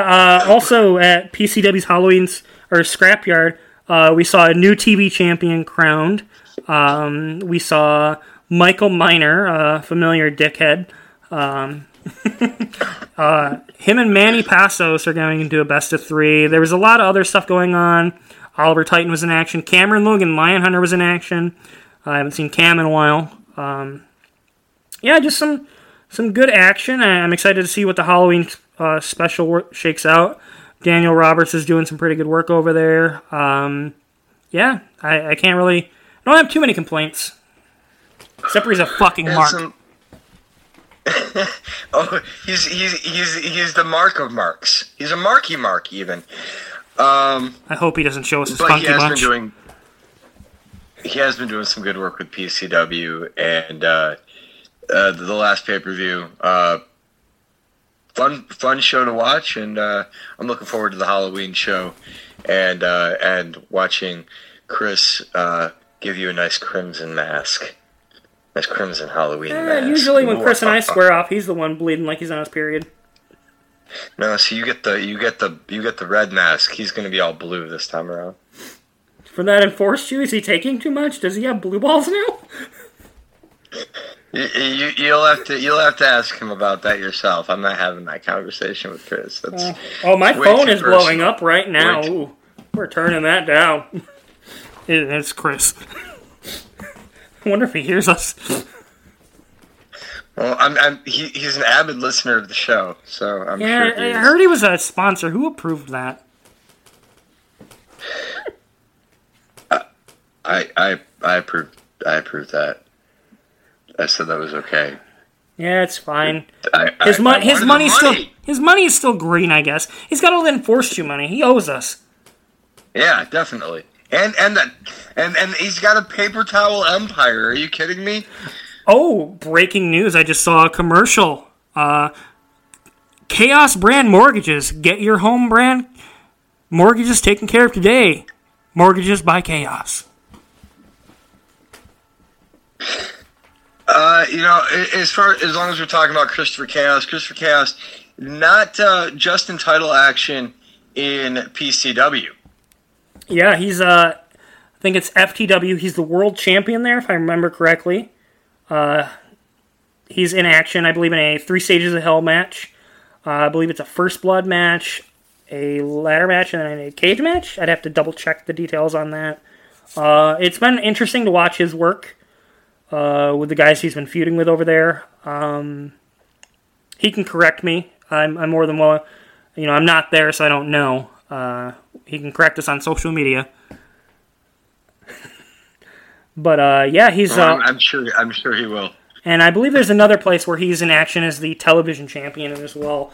He's a very busy guy. He's in a lot of places. And Brian, you and I were always more selective. You know, Chris. Chris is a he's a good guy. He loves giving back. You know, deep down, he- he's a good guy.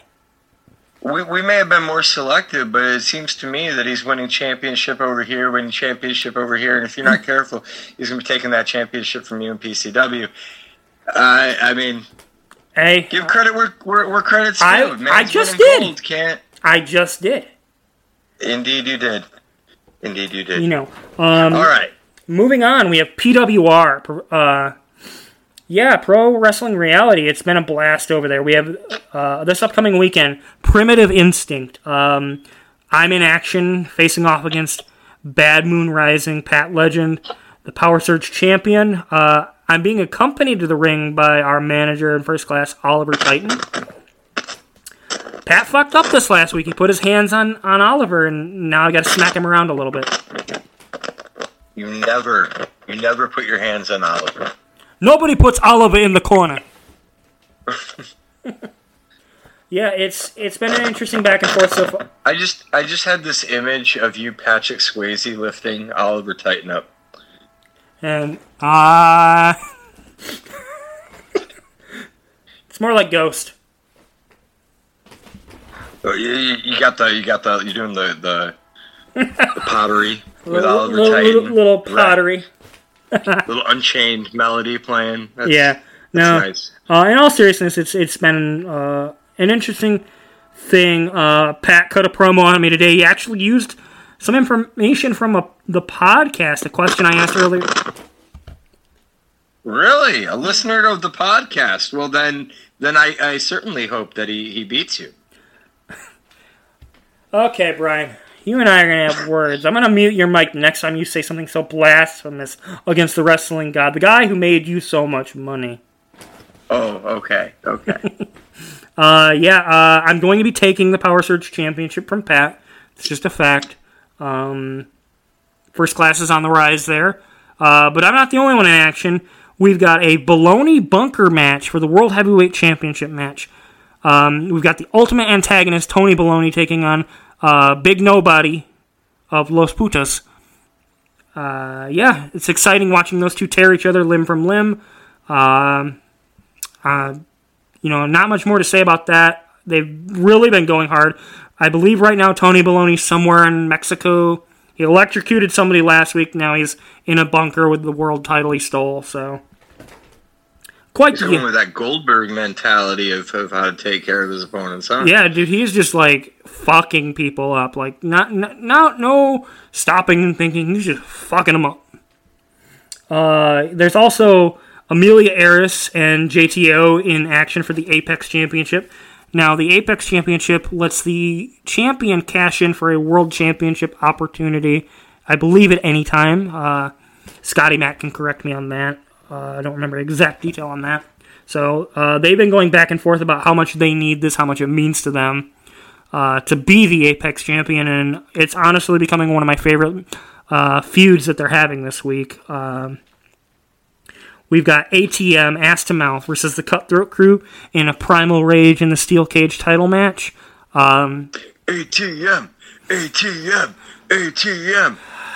I, I gotta go with my earmark. I gotta go with my crew, my Cutthroat Crew. Uh, I think they're gonna retain. To me, uh, this feud's been interesting. Like all the anal jobber jokes aside, it's been interesting to watch them kind of go back and forth all week. Uh, I know many of you out there don't know what an anal jobber is. If if you you don't want to know, don't Google it. If you do, just listen to an ATM promo. they describe it quite often. Uh, triple threat match: Kenzo X versus Screws versus Shooter J. Um, yeah, it's that's an interesting match. We haven't seen too much of any of the three of them all week, but I'm sure we're bound to hear something. Um, we've got a fatal four way, bring your own weapon.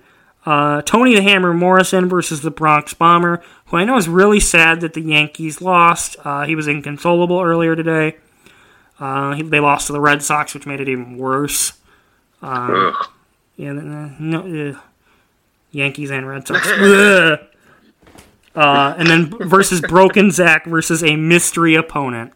Um, this is an interesting match. They get to bring their own weapons to the ring. Um, the mystery opponent, I think, has a really big advantage. I don't know who he is or she. Um, don't know who they are. And I'm excited to watch them all rip each other from limb to limb. We've got Joker J versus Big Sexy John May in the Powerhouse Championship. Uh, they've been going back and forth on social media. Uh, and then finally, we've got unsanctioned match TCO versus Motherfucker, and the Alpha Predator Joe Mega versus uh, my boy T Money. T Money. T Money is low key one of my favorite uh, e fighters of all time. I've enjoyed his work. We've teamed up before uh, in PWR, uh, and we faced off in other places as well. Uh, Joe Mega, another you know talented, talented individual.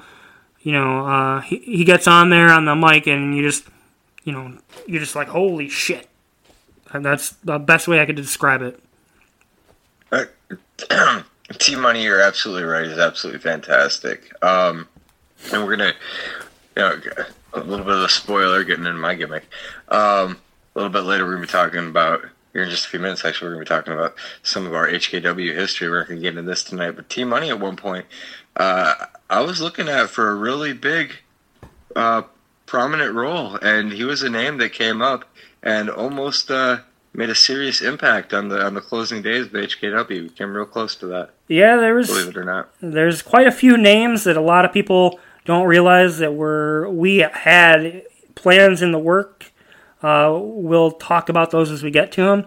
Uh, this is the, I guess, surprise of the night. Uh, calling in. That's right. It's a special night, a first here on the Standards of Greatness podcast because it's not just you and me, man.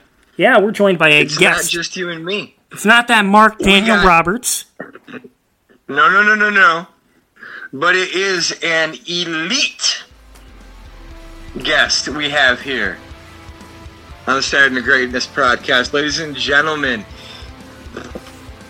it is my pleasure to welcome to the podcast Mr. Christopher Chaos. Hey, buddy, how you doing? Chris. Hello, boys. Yeah, yeah. I see. I see your middle finger, Mister Snake in the grass, and you know, I, I want to point out a couple of things. First of all, you didn't have to be sneaky about the contract. We both know that I put my career on the line more times than there are days in a calendar year. Oh no no, And, um, you don't you don't understand, Chris. I don't want to fire you. I leave that up to Brian. Brian's the one who actually got you fired. Just saying. Uh, I plan on keeping you employed. about that. I, we'll, we'll get there. I keep, I'm keeping you employed. I need somebody to carry my bags, to work my merch stand, and to make sure that you know my wife and son are taken care of. If I'm not around, I need somebody to stand guard outside my house to beat these stupid marks away with a stick. I get, I, I, I get that. I do. You need, you need, you need revenue from all of my little empires out there to help keep food on your table. I get that. I get that. I, totally understand That's that. I got, I got to look after my boys. I mean, come on. I got to look after my boys. That's adorable, Chris. Se- The secondly, Elite, the EFED Elite royalties finally run out, and now you need to come back to me. It's sad. all right, all right, gir- girls, girls, girls. We got a podcast to do. You two are going to have plenty of time to beat the hell out of each other on PCW's uh, pay per view inside Hell in a Cell. And and Chris, Chris, can you do me one one solid? Sure. Can give him one shot to the nose. I can't. I can't. I can't reach across the table that far. Oh, oh, oh you, you, you, I promise you, I- I'll, I'll break that pretty little nose of the wrestling gods. It's because Brian's got all those concussion issues, and if he throws a punch, he's going to give himself one. All right, all right. Well, ladies and gentlemen, here tonight, what we uh, what we got planned, something a little bit special, a little bit different for you. As most of you know, Evan and I, our our roots, our history comes from HKW, and a lot of people have asked us over the years, to kind of like, kind of tell our story, kind of give you a little bit of the uh, history, tell you what's been going, what went on backstage. And so that's what we're going to do here tonight. We've got Chris here. Chris was our uh, our historian. Wrote down every match, every day, every every Result. twist and turn that we went through. Gonna finally get some use out of that, Chris. Our, our bullshit Oh, aside, I'm Chris, bugged. Huge props to you for doing this all these years, man. Like, our our, our kayfabe stuff aside, super proud of the Oh, work no, you're doing. Uh, you know, I'm excited to get into this. I, I, I remember some of it. my hands and my fingers from writing and stroking keys on a computer, putting all this information in. Literally, literally, I'm surprised I don't have carpal tunnel. Before we get into this, we do need to one more time just make sure to rep, uh, make sure to tell you all to go out there and pick up your EnforceChew. Enforced Chew. Make sure you are a madman in the sheets and an enforcer in the streets. Pick up your EnforceChew today. Yeah, I'm not just a, I'm not just a spokesman. I'm a user. So HKW uh, had kind of a uh, an interesting start. A lot of people don't know about. Uh, this was actually one of my favorite little HKW uh, little tidbits. Is actually nobody got to see the first episode. Not not even either of you guys, uh, because there were so many technical errors with the first episode of HKW that was recorded that um, we never even bothered to air it. But as it as it turned out, there was actually originally going to be an HKW championship match in that show, um, and uh, it, I let it all go CPU CPU, um, and I actually came out on top. Uh, where this comes into play here is actually into our very first episode. Uh, if you go back and watch the first episode, I actually walked out with the championship belt. That was why but this was the uh, catalyst for the very few, the very first uh, main event feud, which was with with you, Evan.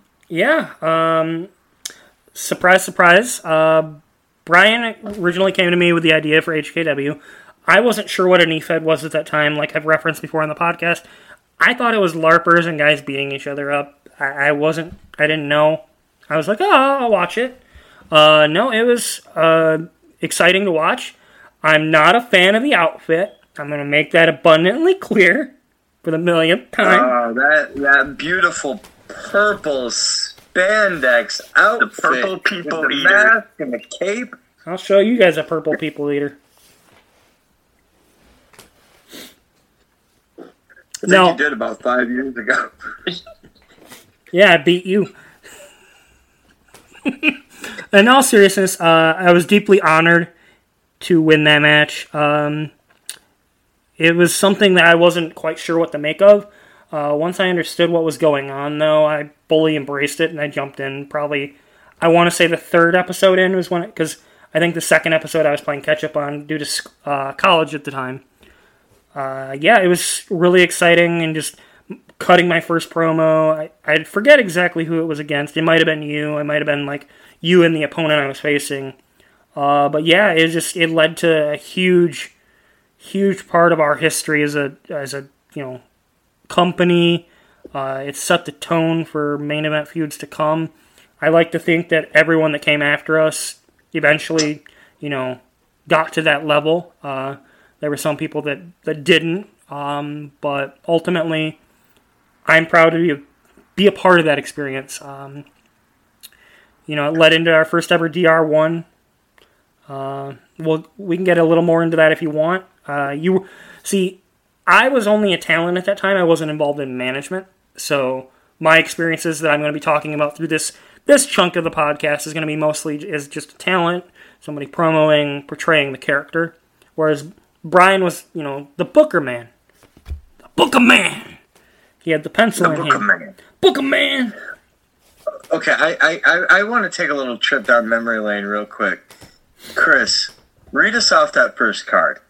What was on what was on that first that very first card of ours? February 15th, 2017 was HKW's opening show.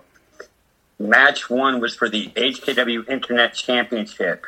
Kyle Williams versus Chris Chaos.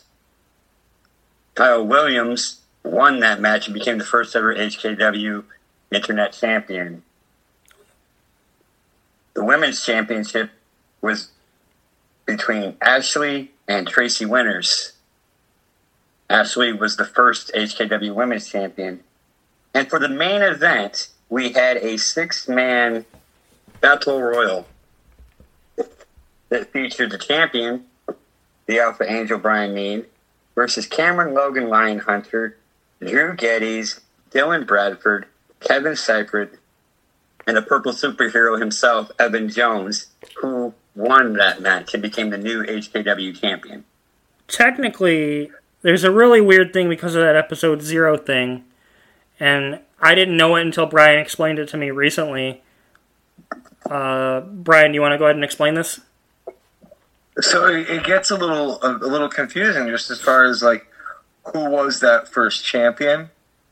Um, it, like because there can be confusion in it because like I, I did come out and if you if you actually read it, it says you know I'm the champion and everything we had done in, in episode zero, um, but uh, at the same time that wasn't on TV at all, and that wasn't something that anyone knew about. I didn't feel like I had won the title. Um, so I, I, I like I'll go on record as saying I think of Evan as being the first HKW champion. Um, but it did it did really easily give us that opening feud dynamic of just being like, okay, well, I have the belt. Evan's the guy who won the belt. Let's go back at it. And um, pretty pretty much immediately we went into our first pay per view, uh, which was actually Broken Hearts in February, where I would dethrone Evan for the HKW title. And um, what's really more important in in all reality then like me winning the title there was what what it was the catalyst to. Um, and that was Evan, Cameron, uh, Dylan, uh, Aaron Bronson all coming together and forming HKW's first stable, the Untouchables. Oh, I hated them. You play you play a good bad guy, buddy. Yeah you, you're good. I, I, I do what's funny is, is some people say they can't see me as a bad guy some people say they can't see me as a good guy clearly they, they didn't watch enough hkw because i did both oh, there were there were definitely times where where you were doing both. Um, sometimes in the even in the same night. oh spoilers Um, but excuse me, the uh, Evan Evan creating the um, Evan and, and Cameron and Aaron Bronson, Dylan Bradford, all coming together, creating the stable of the Untouchables. As a booker, putting myself in that championship role, I really, um, knowing my own personal experience in the professional wrestling industry, I knew that I was in a position where I could carry that title uh, in the early days. Um, and I wanted to make sure that whoever I handed it off to was ready. At the same time, uh, having giving Evan and Cameron and Aaron all the ability to straight call me out on booking myself to be the champion. It let them be the heels while also giving them a very legitimate uh, gripe. You know, and I think that's really important. I think that gets lost a lot of times is like the reason people are fighting. Mm-hmm. You know, you guys had a, a legit reason to be pissed off. And I always felt that was important. Yeah, well, it's that's important for wrestling to make sense. If if you can't do that, then your product's not connecting with the audience in the way it should. Um, now as we move along, I'm going to kind of move this a little along a little bit faster too here. Um, our next paper, I'm not going to get into all the, the nitty gritty, but the next big pay per view we had was our uh, our King of the Ring, if you will. Uh, it became the the King of the Wasteland tournament, but the very first year it was actually called the Lord of Madness tournament, and some jabroni, I, I can't remember his name, uh, ended up winning that. It was the uh, That would be me. That was a Brooklyn brawler. It was That- Brooklyn that would be me. I want to point out too that that that for me was a defining moment as far as coming into this because, like Evan said with himself, I, I, I'm a wrestling fan. Like I'm an old school. I grew up, you know, I'm I predate WrestleMania. Like, and so when you came to me, Brian, with this idea, I was gung ho, especially with the aspect of learning the other side of the business, not just from the fan point of view. And like Evan, this whole first like year and a half or so of HKW, I was rostered. And this is kind of where I really kind of started to feel like I, I was coming into my own. Like I had I, I had a gimmick, I had a catchphrase, I, I, I was starting to move. I, I- felt like I was actually doing something like meaningful. Um, that's good. I, I don't know quite how to respond to that. Sorry. Um, also around this time, we also had um, we had a uh, NPC character based off of my real life brother, um, Apocalypse, who interjected um, a new championship belt into the HKW landscape, bringing the kayfabed KZW championship over and renaming it the Apocalypse Championship. But was but what was actually more important than that was who came with it. Um, this would be the introduction of Xander Shaw um, and and his origin. Um, the the ex assassin making his way into the HKW, chasing Apocalypse, and what was at one time uh, a championship belt and a kayfabe fed that he had been that he had been chasing. I always thought it was kind of a cool It's a cool intro. origin story. It was a cool origin story. Oh yeah, definitely. I, I, I, I, it was one of the more. It was one of the more uh, like for me. It was one of the more like I could get behind it type of origins. yeah, where it, it connected right away, and like, you know, I think uh, we'll get more into Xander's history as we go through this, but adding another non-untouchables babyface r- besides you and Chris really helped sell the product a little more as legitimate. You know, that's sometimes in EFED the biggest complaint that that I hear is people always call it, oh, you, people just book their friends. Well, yeah, we were friends with this guy, but we made sure to book him in a way that was respectable, still at a level that gave him a chance for growth. At least from my interpretation as, as a fan and as a part of the roster, to watch him have those initial steps and have those initial promos and to learn, you know, at that that time. It, to me, I really enjoyed that whole arc between Apocalypse and Xander. It's one of my favorites. Uh, there's a lot of long term storytelling there. Well, and I think what's great about Xander Shaw is, as far you know, and we'll get into this as we go through, but Xander, um, you, you were able to see him as a champion, but still as the new guy. Mhm. You know, so it's that it's that you, you, he comes in with credibility, Yeah. but not too much credibility, and I, I always liked that about his intro personally. Um, the whole deal with the Lord of Madness tournament um, was had a, a special little stipulation for the winner. We were going to uh, put the winner in the main event of our of our WrestleMania Digital Revolution, and they would be facing off against not the champion, but instead real life uh, wrestler and a former world champion in his own right in the independent scene, Whip Dog Johnson. Um, and Chris, you, you got that honor. How how how'd that feel for you, man? Uh, I still look back on it honestly as one of my fondest moments. Uh, the the honor was it was way bigger than even I could fathom it. Like Whip Dog and I have even become friends outside of this because because of this.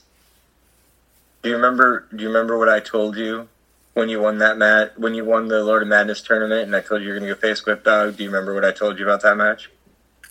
Oh yeah, What I said. I wasn't winning. You weren't winning. That's right. But but but but but that's the thing is like I got it. Like I understood why on multiple levels I wasn't, but it was still like I watched that match with every believability that I was going to win, and the outcome I never saw coming. Like him and I breaking that ring, and and the fact that that we'll touch on that. That's something we'll, I'm sure we'll come across the game touching later down. Is that became came of a, a thing for him and I. Yeah. uh, Uh, yeah. something I want to know. Actually, what's kind of funny is Brian had already recorded this match for Digital Revolution. I had talked to him because we we were talking about the Monday Night Raw literally like the week before. You'd already recorded it because you were trying to work ahead, and the Raw was the same Raw where uh, Braun Strowman superplexed Big Show through the ring and then got Yeah, back up. And first thing I wake up to the next morning is Brian just going, "This is fucking bullshit," and he explaining to me what happened, and I had to go watch it. and was like, "Oh my fucking god!" I remember that Um, too.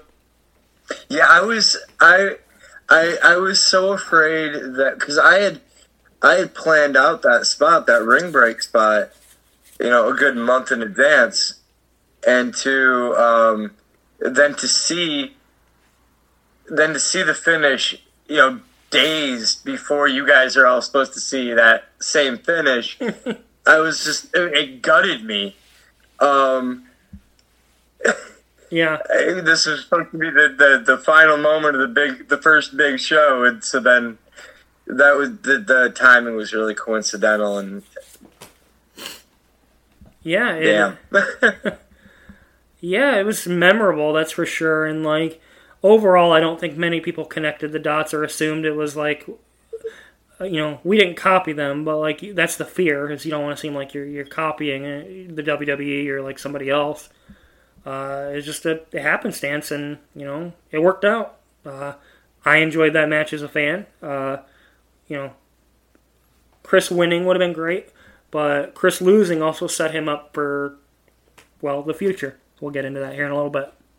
a, a, a pretty cool future actually Yep. um with with uh you know before we go into our match Evan Chris you want to run through uh some like Cameron Logan Lion Hunter had a I believe he he was in the match for the internet championship is that is that right Uh, I believe so. We had um, we had Xander Shaw finishing up that feud with Apocalypse for the Apocalypse Championship. Uh, Xander would go over that. Would overall, I thought that first Digital Revolution went really well. Um, the semi, well, the co- co-main event, I think it's going to call it a co-main event, would go down where Evan's evil, E- Evan is the evil leader of the Untouchables would face me for the HKW Championship. Um, he's alluded to it about a billion times. um, where he decided to send me flying. I flew off the top of the cell, head first through an announce table, and uh, Evan, congratulations! You would pick up the victory at the very first Digital Revolution for the HKW title. Yeah, I mean, it was not an easy decision to make. I regretted it at the time. I, I still regret it at the time. And now. Um, I want to talk a little bit about the build going into that. I really thought that, in terms of the story we were telling for promos, uh, we, we kind of elevated, you know, not only ourselves and the company, and like we were kind of carrying a lot of that, but like, you know, the way we were able to use scenery. Um, you cut a promo, I'd cut a promo somewhere else. Uh, my favorite bit was when I got a. There's a landmark in, in my city where there's a metal bridge on one of the roads. It's chain link. So I thought, with the Hell in a Cell, you know, challenge, this is the place to, you know, to cut the promo. So I cut the promo, and it's something a lot of people say to me is, "Oh, you have the balls to cut promos in broad daylight." I just don't care what other people have to think or say about what I'm doing. Um, I cut the promo, and I was like, Brian, you asked for this. I'm going to make the angel fly, and I'm going to clip your wings. And then the next day, you came back, because I think you were at a park, and you were angry. You were like rattling the cage in your promo. You were like, You want Hell in a Cell? You want the championship? Fine, you got it. And then you're like, I forget exactly what you said, but you're like, you'll be you'll be sorry you asked for this. Basically, was kind of the gist I got from it. And I just think, I felt like we really set the tone for like what a main event should be all four of us, you and me, Chris and Whip, uh, even you know the mid undercard guys. Like there was, it was like a vibe that was just like energetic, and I, I'm really honored that I could do that. There was definitely a community kind of feeling for that, especially for that very first digital revolution. Yeah. It felt like um, guerrilla organic almost. You know, and Evan, I, I've never really told you this, but like and this is I understand. I'm not trying to rip on you when I say this. It's just where everybody starts off. Everybody starts off kind of like not having, uh, not really knowing who their character is. You know, and you kind of got to work through that. You kind of got to develop it. Yeah. And um, for being in the position that you were in, I was really amazed how uh, how fast you were able to, to jump in with both feet and and and really start like giving it that 110% into your character and trying to figure out who your character was. I want to I want to premise this by saying that when HKW first was presented to Evan and I by you, Evan's lone comment was, "Sure, just don't job me out." It's a simple request. no, and, and I get it. I get it. I I, I get it. I didn't know I, had understand planned. it. No, no I, I understand the premise of the comment, but it's it's it's funny to go to to understand to f- fully understand kind of you how this is where you started. Like this is the very kind of first of Evan Jones. Like this is the comment he makes. Like two-time world champ. to see you five years down the road, you're the wrestling god, and you know, kayfabe aside, you know, all, our stories and stuff aside, like dude, I'm I'm I'm truly kind of like in awe of it. I really am. Well, like thank it's, you. It's it's it, it is. It's commendable to see you go from that comment to where you are now. Yeah, if if if you if if we had said five years ago to you, hey, by the way, uh, don't make me Mister, don't make me a jobber. You're going to be one of the the biggest names out around. Like, I think you probably would have laughed at us. I probably would have. I, I thought it was people beating each other up. I thought it was LARPers.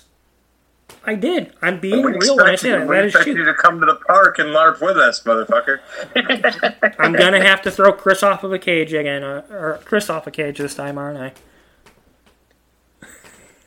Um, after Digital Revolution, we went into kind of what became more of our, uh, I guess, regular season. Yeah, like um, bulk of it. Uh, I think the you know really pro, you know before we before we get into the summer uh, that first summer of the HKW a couple of a couple of things that started to happen. First, um, I had I had uh, started tag teaming with Aaron Air Bronson, who had himself broken away from the Untouchables. Uh, we would go on to uh, be known as the Guardians, who uh, we had a pretty successful set of tag team runs in the HKW. One of the In first, addition, uh, a new faction started rearing their ugly head uh, in a group called Purity. yeah. Why is it always the cults? Why do we attract the cults? So we were trying. I was trying to do something a little bit different with with the whole Purity idea. You know, instead of going uber dark, I was trying to go uber light with it. You know, uh, a whole lot of white, everything white, but I still wanted to have some of that mystical element, uh, the Undertaker style element. Um, Mr. Clean, Mr. Clean. Uh, uh, Cliff Williams, Kyle Williams, both uh, real life, excuse me, friends of the show. Um, it, it was fun doing something different with them, and uh, having you know I don't think that's ever uh, a role Cliff ever saw himself in, but uh, I can effectively say here Cliff is the one guy who is definitely as big as his his cough. Man, that guy, he's huge. Yeah. Um, uh, but Purity would start uh, kind of taking over HKW, kind of making life a living hell for both the Untouchables and for the regular HKW roster. Yeah, Cameron got his ass beat bad. So, So did I. Chris got his ass beat. Me too. Everybody was getting their ass beat. Uh, even I caught some hands. Um, yeah, it was. And then they took the puck away from you. Yeah, fucking bastard. Uh, yeah, it was an interesting thing. It was where you started to see more of the tweener, and I know I shit on tweeners a lot, but in order to really sell the babyface transition and like figure out what I wanted to do, I I kind of had to portray a tweener, where I was doing both heel and babyface things at the same time. It was hard. It's not easy, but uh, yeah, I mean, I, I had fun. I got to cut some some more outdoors promos. Got to threaten to burn, you know, Cliff's pure purity garden or whatever it was. Um, which by How the does it How does it feel being the uh, the one man in HKW to lose the World Heavyweight Championship to uh, a glitch? actually that's not true. So That's not true. Cameron got Cameron lost, and we'll get into that later. that, that that that wasn't a glitch. That was just me being terrible at the game. Oh, that's almost worse. It is almost worse. Uh, you know, um, uh, how does it scars feel? and stripes. Hmm. It was scars and stripes. Um, Actually, actually, no, it was Urban Assault. Urban urban assault. assault. Excuse me. Yeah. Urban assault. That's why we got you here, Chris. That's why we got our historian here. Uh, it was urban assault. Evan Jones climbs up to the top rope while in a world heavyweight championship match against Cliff, and um, the kayfabe of it was the game screwed up, and somehow Evan went from being on the top rope to being laid out on the ground, and his call was not moving. I got Finn Balor. You did get. You did. You got Finn Balor before Finn Balor got Balor- Finn Balor. He got Jones. He got Jones. Yes, I WWE hashtag conspiracy theory. WWE watches Wait, wait, wait, HKW. wait. Were you the wrestling god that Roman Reigns was pointing to? Maybe. Oh shit! Mind blown oh right now. shit! That's what I did. oh, I gotta stop listening. You did this. This is all your fault, Evan. Sorry, We Finn. blame you, Evan. Gotta help my tribal Uh, chief. Evan would Evan would go down uh, outside the ring uh, due to a lack of video editing software at the time. This led to Cliff becoming the HKW champion by way of knockout. Yeah. You know, you know, I could be sour about that, but honestly, I'll take that over DR4 any day of the week. We'll get We to will that. touch on that later, I'm sure. Oh, Yeah, yeah. We'll, we'll get there. We'll oh get yeah, there. we'll get there, and I'm gonna have a ton to say. I bet you will. I bet you will. Um, shortly after losing the HKW championship, Evan would be met out in the ring by his untouchable uh, brother, Cameron Logan Lionhunter, who would inform Evan that the Untouchables were now under new management. Now, you, you, what got me is I stood up for him when he got his ass beat, and that's the thanks I get. Well, mind you, before the before that moment happened, we have to visit uh, Scars and Stripes. Oh wait, wait! Did something? Wait, hold.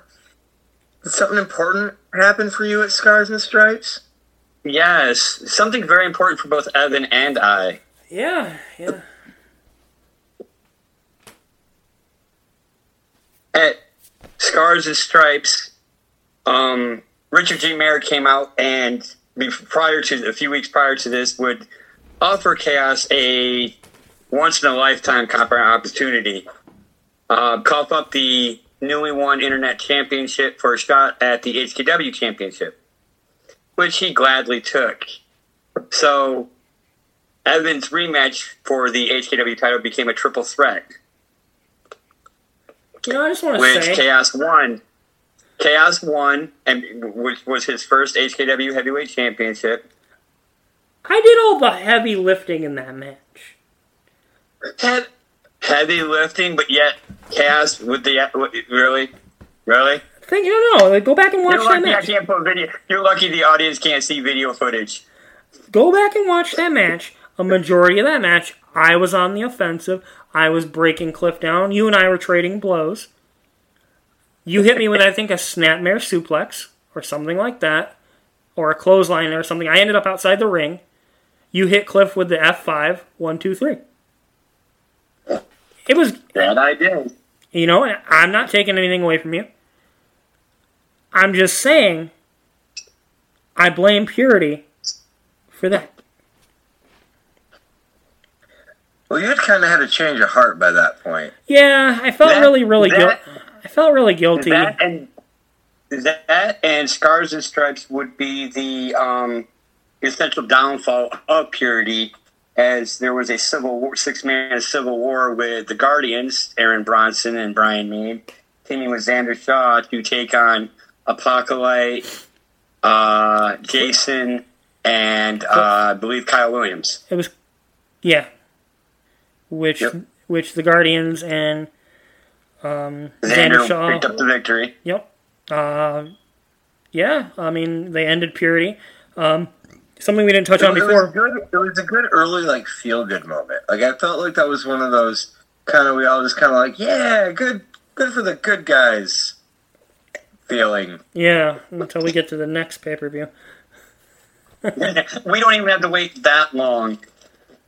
Because I know the, the moment we're talking, So so Explaining. I gotta Just ask, I want to I want to ask some questions. I want to I want to I want to get this out right. So it had come out that the Untouchables were under new leadership.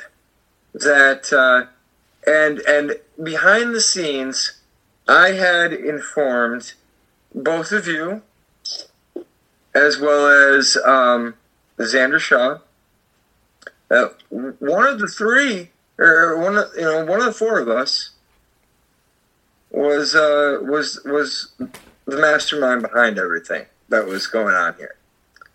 And I know there was a lot of uh, a lot of talk about who who the bad guy was, and I just want to know, Evan, why did you think it was Chris? Well, if I'm being perfectly honest, the the silhouette was Chris. Like uh, for the promotional material, it was Chris. That was during a day when, or during the days when I was up late doing a lot of studying and like whatnot. So like I was watching the recap of the show and I was like, "That's Chris's silhouette." Next thing I know, I'm like, it's got it's got to be Chris. It's got to be Chris. And then Chris, I got to ask you, why did you think it was Xander Shaw?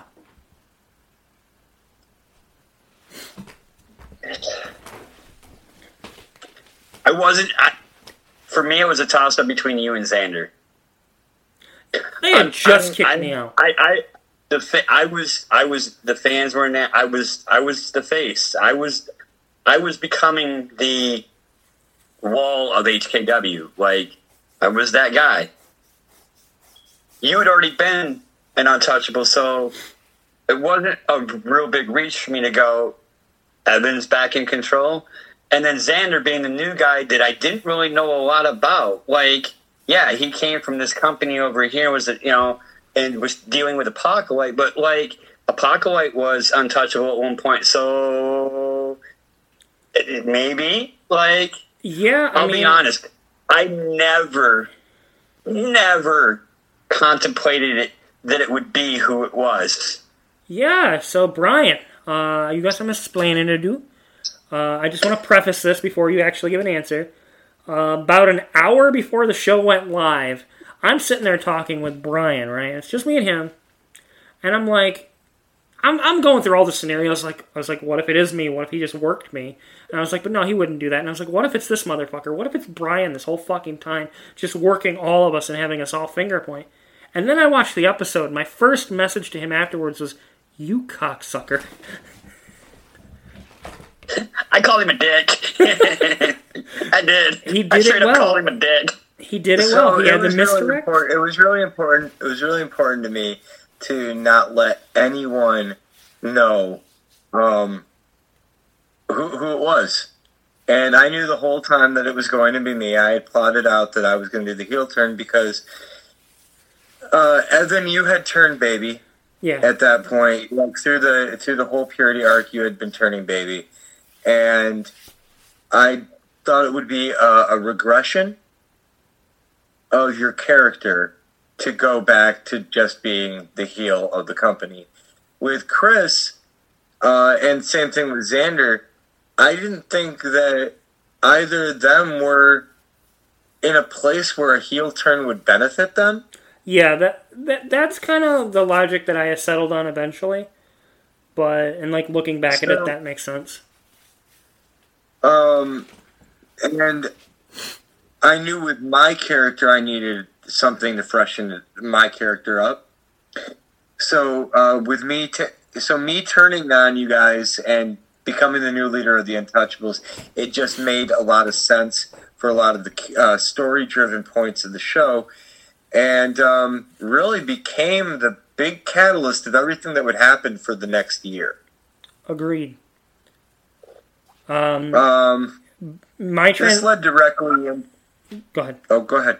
Uh, well, just like we we had both established ourselves as main eventers, but like I don't think anybody else was really in the position to be there outside of that four that we talked about the potential suspects.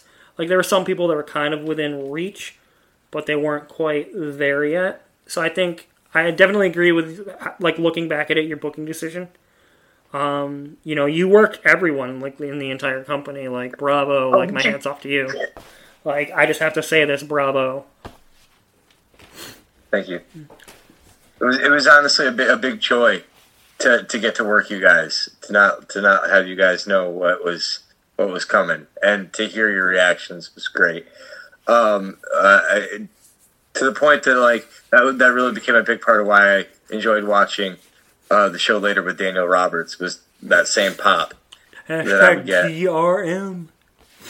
DRMs. Fucking Mark. Um, this would, of course, lead into um, the first uh, Heatwave pay per view and the uh, our first elimination chamber, where Cameron would h- assist me in capturing Chris's HKW championship and really solidifying me as the top heel in the company.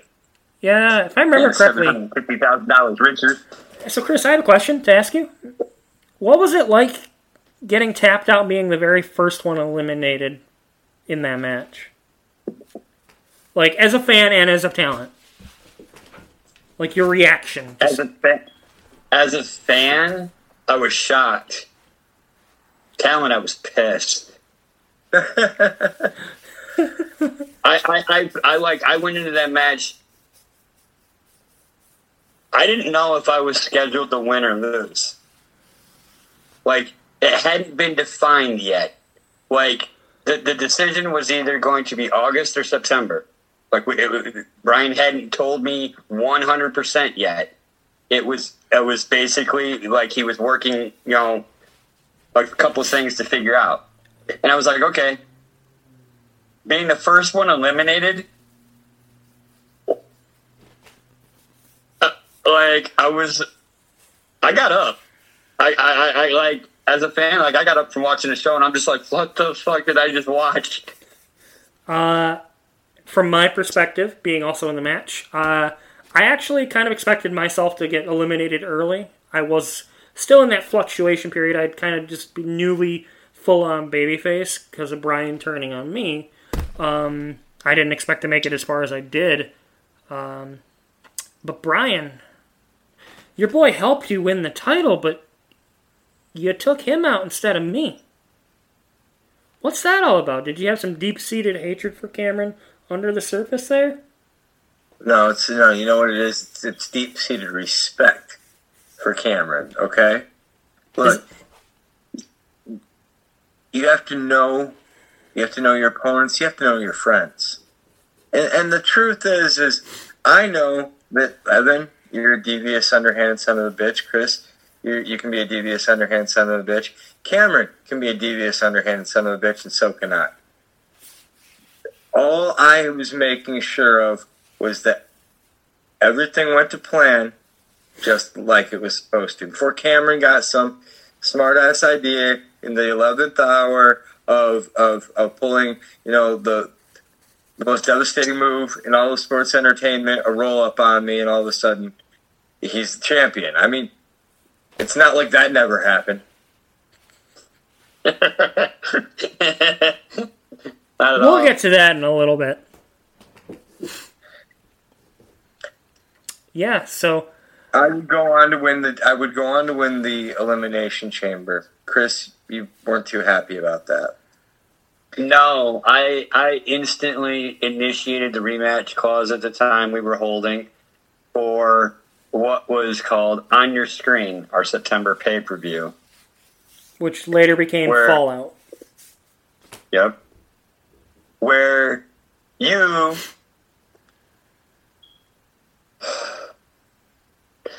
apparently we were afraid because you had to use a chair to get DQ'd.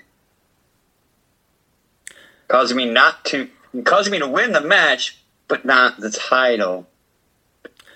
You know what? You know what? First of all, you're welcome. Okay? Because if it weren't for me doing that, you wouldn't have gotten the win. Now, I'm to I'm just to go to my co-host here real quick. Evan.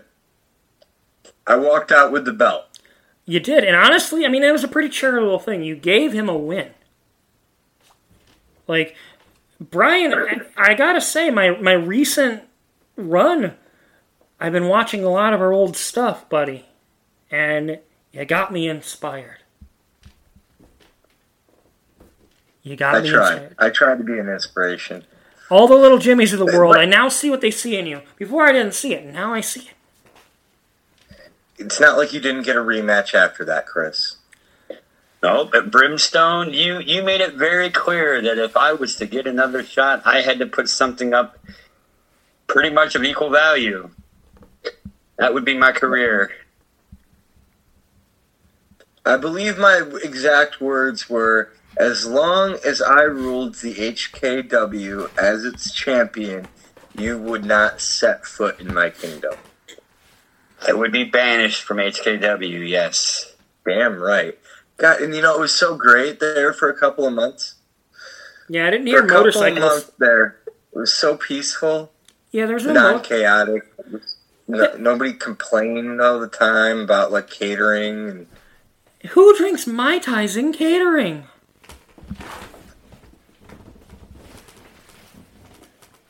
Uh, I'm I'm pretty that sure that was Xander Shaw. It was because he, he. Okay, Chris. That's then that. My bad. I owe you an apology for that because Xander was saying it was you. I don't like mai tais. Uh, Hey. Chris, why don't you tell us a little bit about some of the other things that were going on in HKW around this time? So Chaos is banished for as long as the Mad King, as you would be dubbed, is Burger- ruling as the HKW champion. The. Burger King. during this time, during this time, a new faction would be born of Doomsday, which would be Evan, Xander, Sid, and Apocalypse. Yeah. So uh, there was a lot going on. I mean, on your screen, I was in the Ultimate Opportunity match, uh, which was new to HKW. It was our Money in the Bank. Uh, there was also uh, at Brimstone while you two were duking it out inside Hell in a Cell, career versus title. I was whipping Cameron Logan Lionhunter's ass in a last man standing match. Now, I actually want to preface this. Originally, that was supposed to be an ambulance match, but we found out that ambulance matches weren't possible within the game, so we kind of changed it a little bit at the last minute uh, when talking with Brian.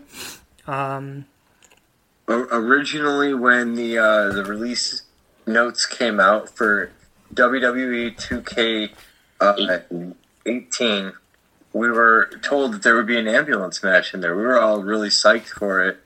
Um, and so we had booked it out that way so that when the new game came out that we'd be able to have the, the ambulance match in our first show. I was pretty disappointed about that, to be honest. I still am. Yeah, that was. Oh, good. I, I really, really enjoyed the match I had with Cameron. Uh, it's you know the war with the Untouchables, uh, forming Doomsday uh, was fun. Um, so I don't know, how, Brian, if you want me to give my perspective. Um, so I guess I'll get into Pure Bedlam. So Pure Bedlam was our Survivor Series, if you will. Um, the match was a four-on-four elimination match uh, with Doomsday versus the Untouchables, uh, Brian's team versus my team. Um, our team, I think we won three to one. I think Apocalypse or Sid was eliminated for our team, and then um, I eliminated a couple, and Xander eliminated a couple. It was, it was a sound victory for the, Yeah. for Doomsday. So looking back at that, it was a good match. It was a sound victory. It, it established them as a legitimate faction.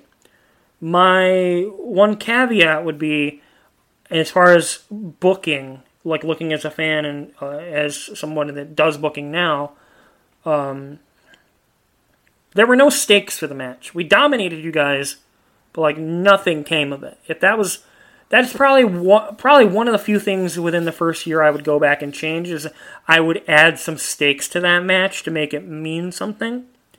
I felt like we could have done a mil like I could have got a world title shot and everybody else could have got like a or we could have made it work where tag belts and like there could have been championships or some type of stakes that cost you guys something.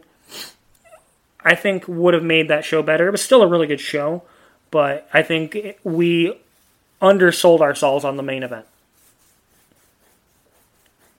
Uh, I, I as a, as a fan, like sitting on because because sitting on the shelf, really for the most part, and sitting back and just watching it, it Doomsday to me felt very lacking. I was I was talking to Brian about it earlier, and I he actually kind of I see why he pointed it out as to why, and, and it now is like like you, Bucker. I like I see it. A lot of it had to do with the two sides. Like you had Brian, Cameron, and Aaron, very you know you, you people, real people who were doing things, and all you all, all Doomsday had really was you and Xander, and that's not to lay any blame at any one person's Yeah, no. feet. But it was definitely there was definitely, you know, it yeah, wasn't an equal like it would be later in different factions and feuds. yeah, that that's the thing. And like Xander was still relatively new to promoing, so you know a lot of the promos he was doing, I was helping you know kind of coach him through. Uh, I you know say something to make him laugh to kind of get the the giggles or like the the chuckle fucks out of him so he could actually be straight laced and give a promo and be serious. Um, but like he was still learning, so it was a lot of like balancing act. It was kind of like a one and a half versus three, where it should have been kind of four on four. Um, but nobody's to blame for that. It's it's a fun thing. It's just you know I I can go ahead and I can I can shoulder it. Like I, I when we started this podcast, we said that we were gonna we were more than willing to take our lumps for the the mistakes that we made, and this is this is exactly what it is. You know, I am not an infallible booker by any sense of the imagination, and it was a mistake. It, there were mistakes made on my part in the uh, in the booking of Doomsday, and you know, um, especially with the way that the stable was laid out, I think that you know it was a situation where we we really easily could have given you um, a a manager as even just another mouthpiece. Um, would have been would have been helpful, or to just have the booking be just a little bit more uh, strictly solid for the baby faces at that point in time uh, probably would have been more advantageous just to give you guys more momentum, which would I I think uh, on Xander's side probably would have given him a little bit more um, confidence moving forward in that feud. Yeah. Um, and so yeah, I think there were some missteps on on my part for sure there. I can definitely see where you're coming um, from.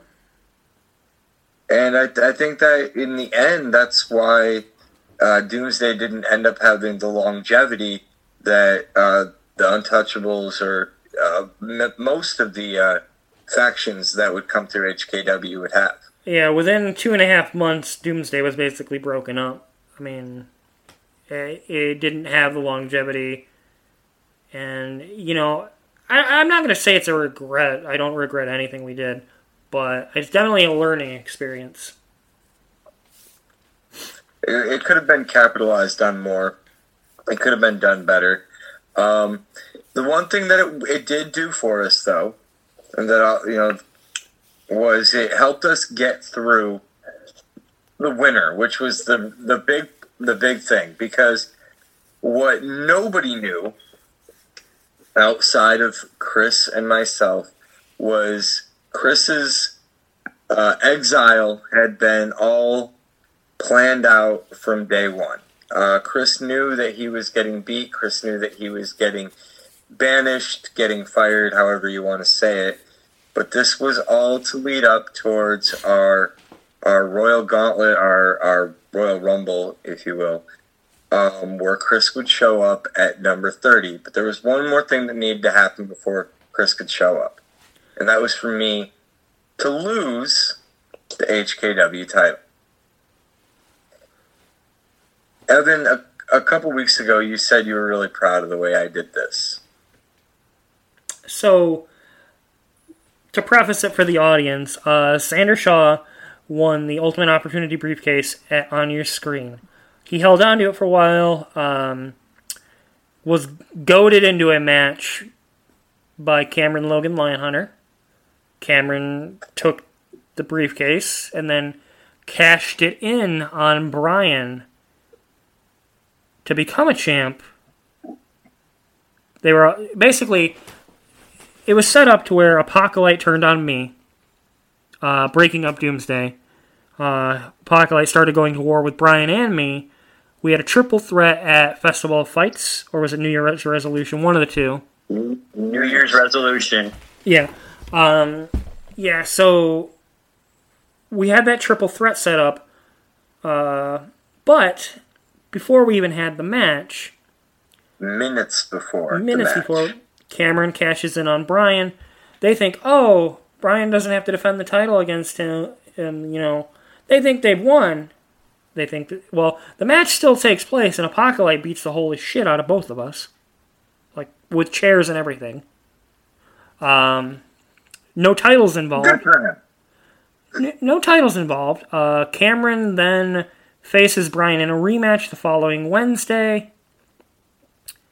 Brian wins via, I don't want to say a finger poke of doom, but it was more that Cameron tried to hand me the title back, and management wasn't having that.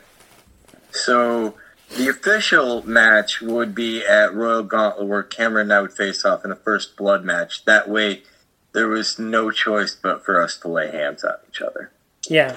Well, The re- but the real thing here is I'm not champion anymore, and as soon as that belt was off of my shoulder, it opened the door for Chris's return. dun, dun, dun, dun, dun.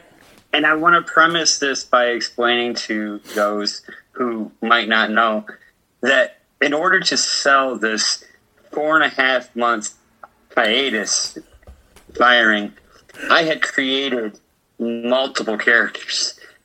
I was the, I had created Quinty Central, who was the GM of our Friday night show.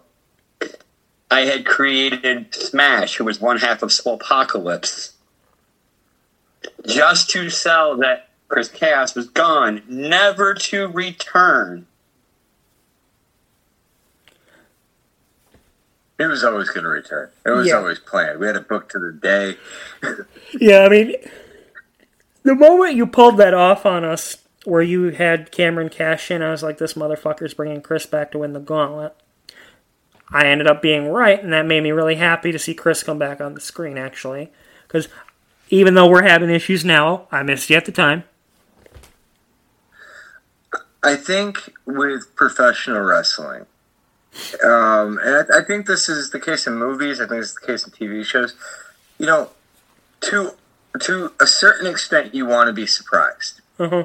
You want you want to be shocked. You want to be able to be surprised. But there's also those moments that you want to be able to.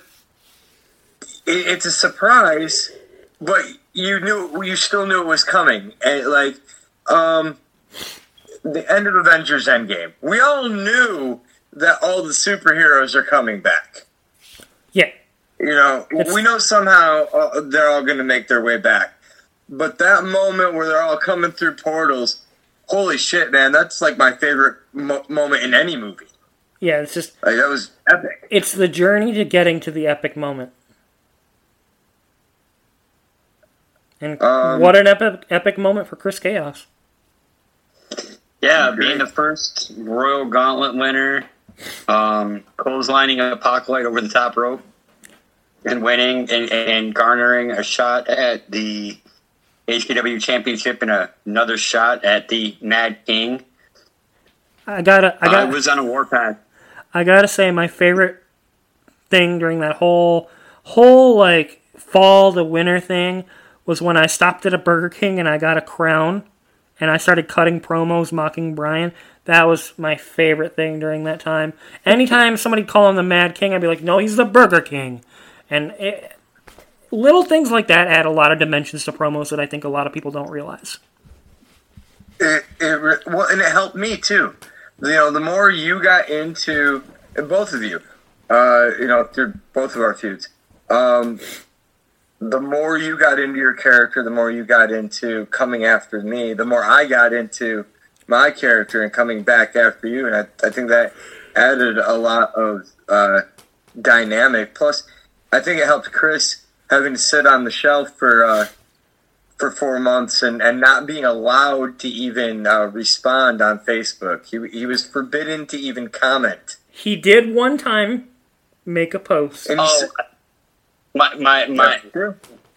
Yep, somebody there. was- I, I I'll be real. Uh, you know, we're always talking about being real. My now ex-wife won the HKW Women's Championship. She was an untouchable at the time, and I congratulated her and posted said congratulatory speech to her um, on the HKW page. And within minutes, um, the Mad King had fully responded to this, admonishing it, banishing it. And I want to might add that I won Wrestler of the Year that year, and I wasn't at the show, and you still had, and you still were like, even when I wasn't there, you were just Little, relentless on this, just erasing me from you know the young history that was HKW at the time. little and you gotta stick with the gimmick, man. You gotta. It's it's commitment is what it is. It's all about. Oh yeah, no, you you were definitely committed to it. Uh, uh, Evan Evan had been committed to uh, to winning quite a bit over the course of the first year. He had won. He had managed to win tag team gold. He had managed to win HKW championship, and uh, about a month after that, you picked up your first Apocalypse championship. Yeah, I went hardcore. How was that for you? You don't, because even today, like it's weird for me to think of you in a hardcore division. Now, see, a lot of people seem to think that, but when push comes to shove, I'm a violent motherfucker. I used to play hockey. I will throw hands. I will grab weapons. I will go Billy Madison on your ass and grab the skate and chase you to stab you. He roots for the Avalanche, but he loves the, the Red Wings. Fuck yourself, Coyote Boy. I hate the Red Wings. Yeah, there's no accounting for taste. so, um, what this would really lead to would um, also be Cameron. Um, after picking up the win over me, he had managed to hold an HKW championship. He had also been a tag team champion. He had been a internet champion. The only thing that Cameron was missing out of uh, his little passport was the Apocalypse Championship. The only thing you were missing was his internet championship. And we get to uh, Digital Revolution. And we got a couple of, of, of, of pretty interesting matches to take Yeah. place. Uh, yeah, I mean, it was exciting. Um, you had told me ahead of time that I was I was going to be the first ever Grand Slam champion. Uh, but you, you kind of let me dictate the pace of you know Cameron and I dictate the pace of how excuse me how we role play, and I gotta say in my opinion that was some of Cameron's best work. Uh, it was some of uh, you know m honestly some of my most fun that I had. Uh, we we went back and forth. We went vicious at each other. You know, little jabs here and there, and it, it was just a lot of fun. And I just want to say, Cameron actually, I think I'd have to double check with the historian here, might be the most decorated internet champion in HKW history with the most amount of reigns. I think five or six. Um, I believe that's correct.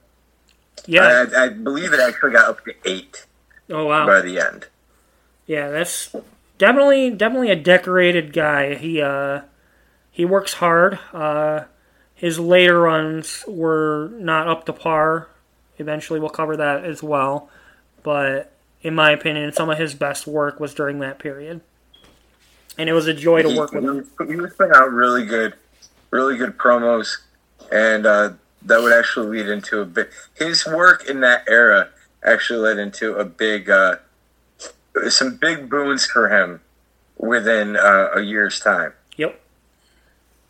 Um, so, uh, but but but yes, um, Evan would go on to become the first Grand Slam champion. We also would have our first King of the Wasteland tournament in uh, March, uh, a month before the um, a month before the uh, Digital Revolution pay per view, which Cameron um, would actually win that. Yep. Um, King of the Wasteland. That that was. I, I think it took me a while to actually be able to compete in one of those because I was usually in the main event. But like, uh, it was always a joy to watch that.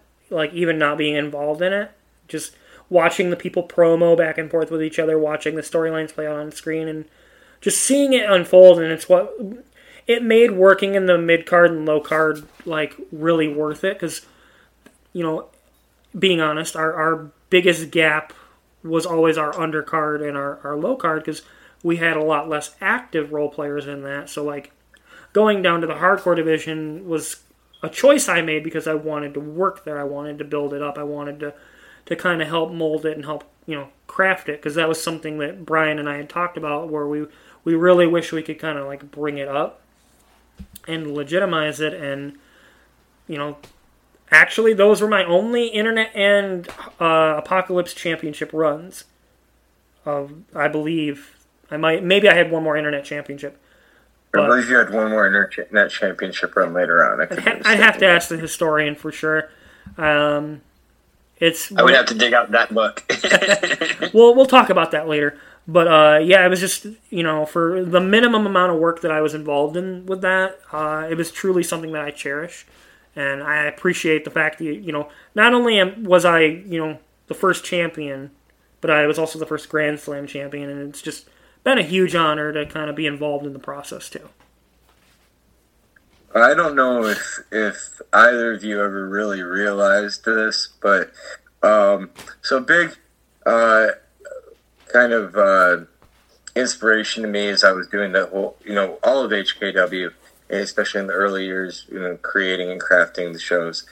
Uh, I mean, I'm a big attitude era that, you know, going back to old school days of Raw's War and uh, and Nitro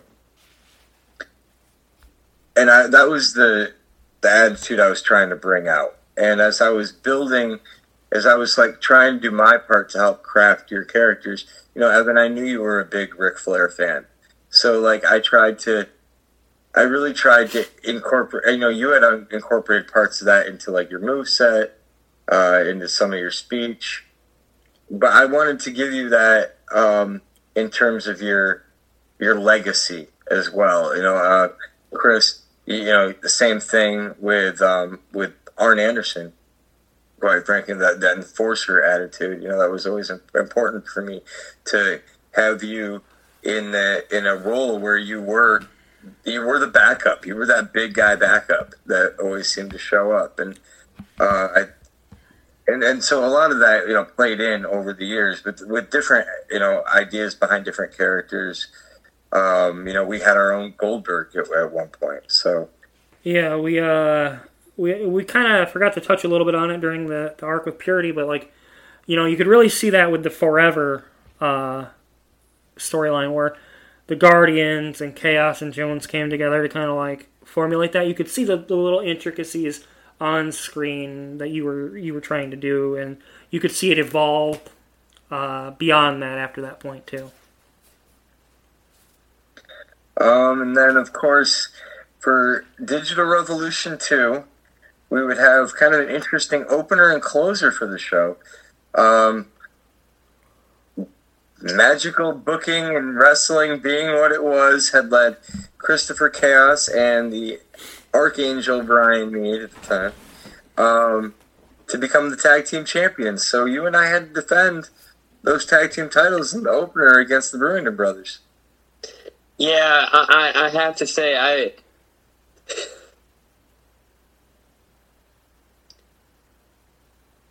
Our tag run, that tag run of ours was really. Call it what it was, it was literally who's better, you or me? Because that's what every match boiled down to. Everything you could do, I could do better. Everything I could do, you could do better.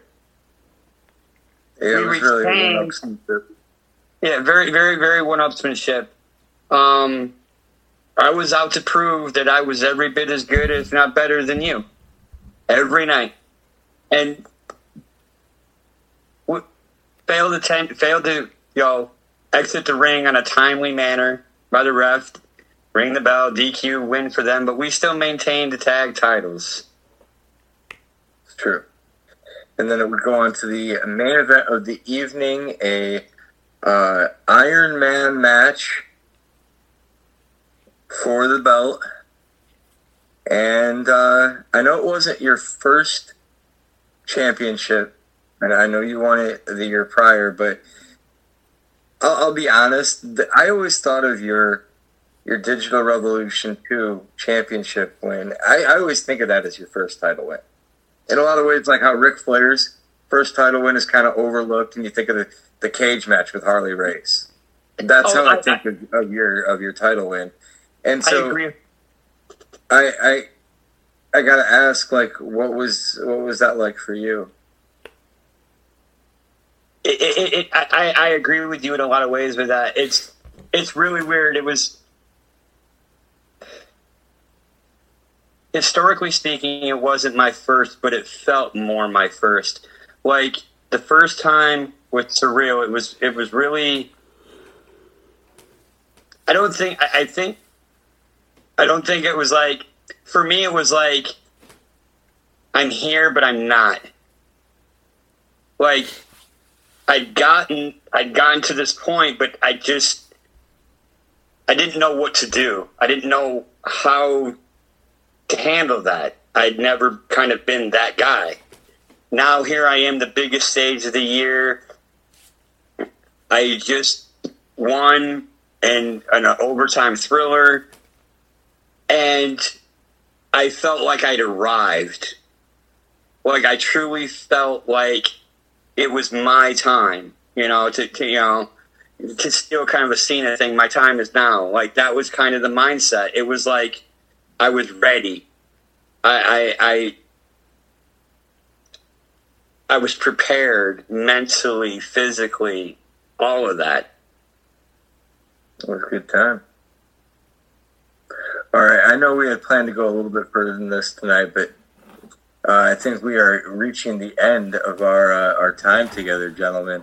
So we're gonna pick this up uh, with more HKW history. Our, I know we want to go through the whole the whole thing with everybody, Yeah, but uh, I think we're gonna have to cut down to it for the evening.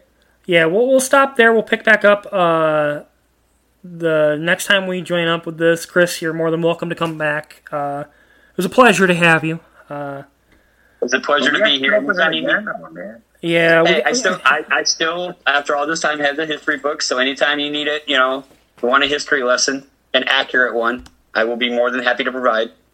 That sounds great. And if you ever see an error, feel free to, to comment on social. Be like, hey, we're we're about accountability here. We're more than willing to admit when we're wrong. Um, yeah, we're gonna go ahead and answer our questions of the week. Chris, you're welcome to stay on the line. Uh, I think you could offer some valuable insight. no, no, let's hear your answer. Let's hear your answer this week. Yeah.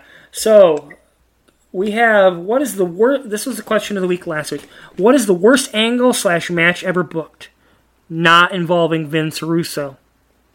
Yeah, that's cheating. You can't use Vince Russo. See, there, there was a few, and I, I have to be admit, the first one that really stuck to mind was Shockmaster. That that just that it, it's just it, it really is that thing where it's. Here you go. I compare it to uh, Paul Roma. Paul Roma is a horseman. Oh like- God. It, uh, something that shouldn't have happened. That's bad. It's just unnatural. That's Michael yeah, James, very man. unnatural. It, it, it, like it sticks out like a sore thumb. You know, much like you know, it, you know. I know we, you know, you said no Russo stuff, but like the finger poke of doom. Um, yeah, exactly. It's too easy. It's yeah, like it's it, it, it it's that it's it like it's those moments that stick out like a sore thumb. yeah. Um, The one, the one thing that I will give the Shockmaster, though, man, I've gotten more laughs out of that that man falling through a wall than I ever would have dreamed. You, you, you know, you, you think about it. You think about it. How long ago that was, and it's still a thing. Still classic. it's still classic. Like you can you can drop that meme or that that gif anywhere, and it and it makes sense. it fits. yeah. Uh, yeah, that's definitely iconic. Um, Brian and I, we gave our picks last week. Uh, we're going to read off a few of the ones that uh, some other listeners commented. We had Jerry Lawler versus Michael Cole at WrestleMania. Oh, oh God! You were Okay, live I- for that. I was, I was at that WrestleMania, and that hurt. Like that physically hurt to watch. To, to know that like you have you have you're at the biggest show of the year. Like I had never been to WrestleMania before. Was so excited, and then that's that's that's what I, I had to watch Michael Cole live in orange spandex. I'm sorry. I, I'm. I'm sorry for you. I really am. At least, at least we got a Stone Cold Stunner for you know everybody at the end. Yeah. Uh, then we had uh, the dog food match between Roman Reigns and Baron Corbin. The Chamber of That Horrors. The Chamber of Horrors WCW match in 1991, featuring Abdullah the Butcher, um, El Gigante, aka Giant Gonzalez, Sting, the Steiners. Uh, Was that was that the one where they had the the electric chair? Yep. In the middle of the rain. Yep, it was. oh Yep. my god! I, I watched it this morning just because I was trying to remember what the fuck it was, and that was really bad. Like, really bad. Um, we had people. Poor men- Abdul the Butcher. yeah, we had people mentioning Piper in blackface and DX in blackface as well. Oh, so bad.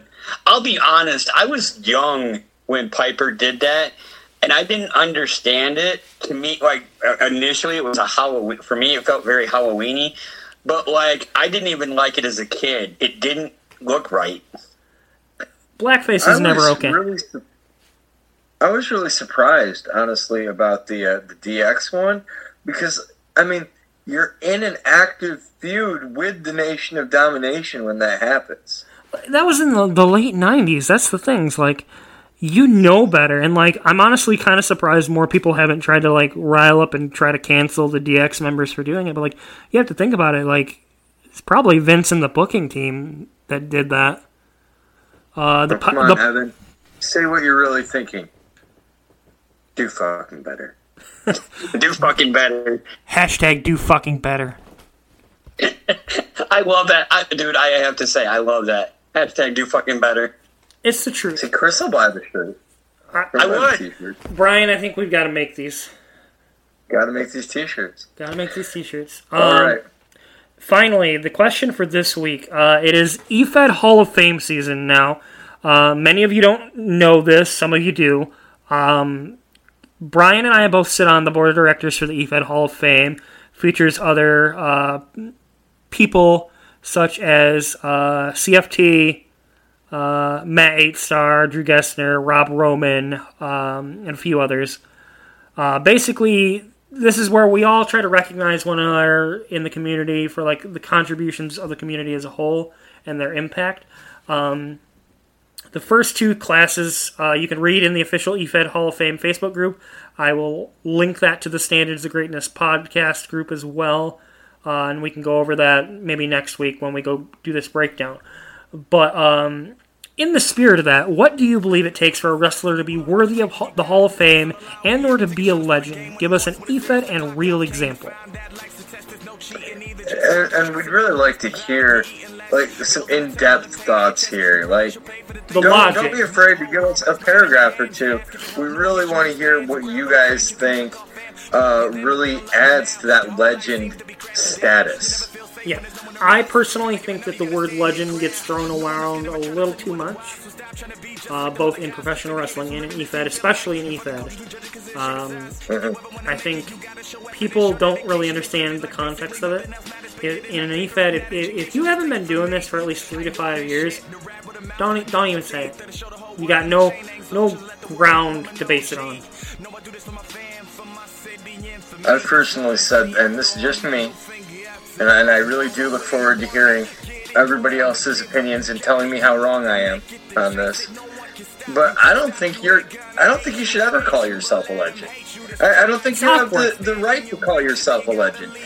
Like, I mean, don't get me wrong. I know we all try to build ourselves up as professional wrestlers, but I don't want. I don't want to acknowledge me as a legend. I want you to acknowledge me as a legend. That's- and until you're acknowledging me as a legend, I don't think that I've earned it. You know what I mean? that's that's my sticking point really like when it comes down to it i would rather be acknowledged by my peers than to ever give myself a nickname or to ever recognize myself as a legend of the best it's when people like you guys tell me oh man we think you're one of the best or when when rob comes to me and says man that's really good fucking good shit you're one of my favorites or like people like dylan mason etc say oh man that's some good shit when people recognize each other for their contributions, it means more. And that's what we really want to hear from you guys.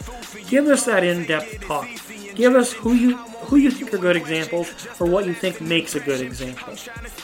I look forward to hearing from you. I know Brian does. Chris is going to be watching. Um, yeah, Always. it, has been a pleasure, Chris, Brian. Uh, yeah, uh, I guess this is uh, going to be us signing off. This has been the Standards of Greatness podcast. Uh, I am your host, Evan Jones, aka the Wrestling God. I've been your historian and special guest, Chris Chaos. And as always, I'm the Alpha Angel, Brian Me. Make sure to pick up your uh, EnforceChew at all fine retailers, and we will see you next week for more Standards of Greatness podcast. Good night, everybody. Good night. Good night.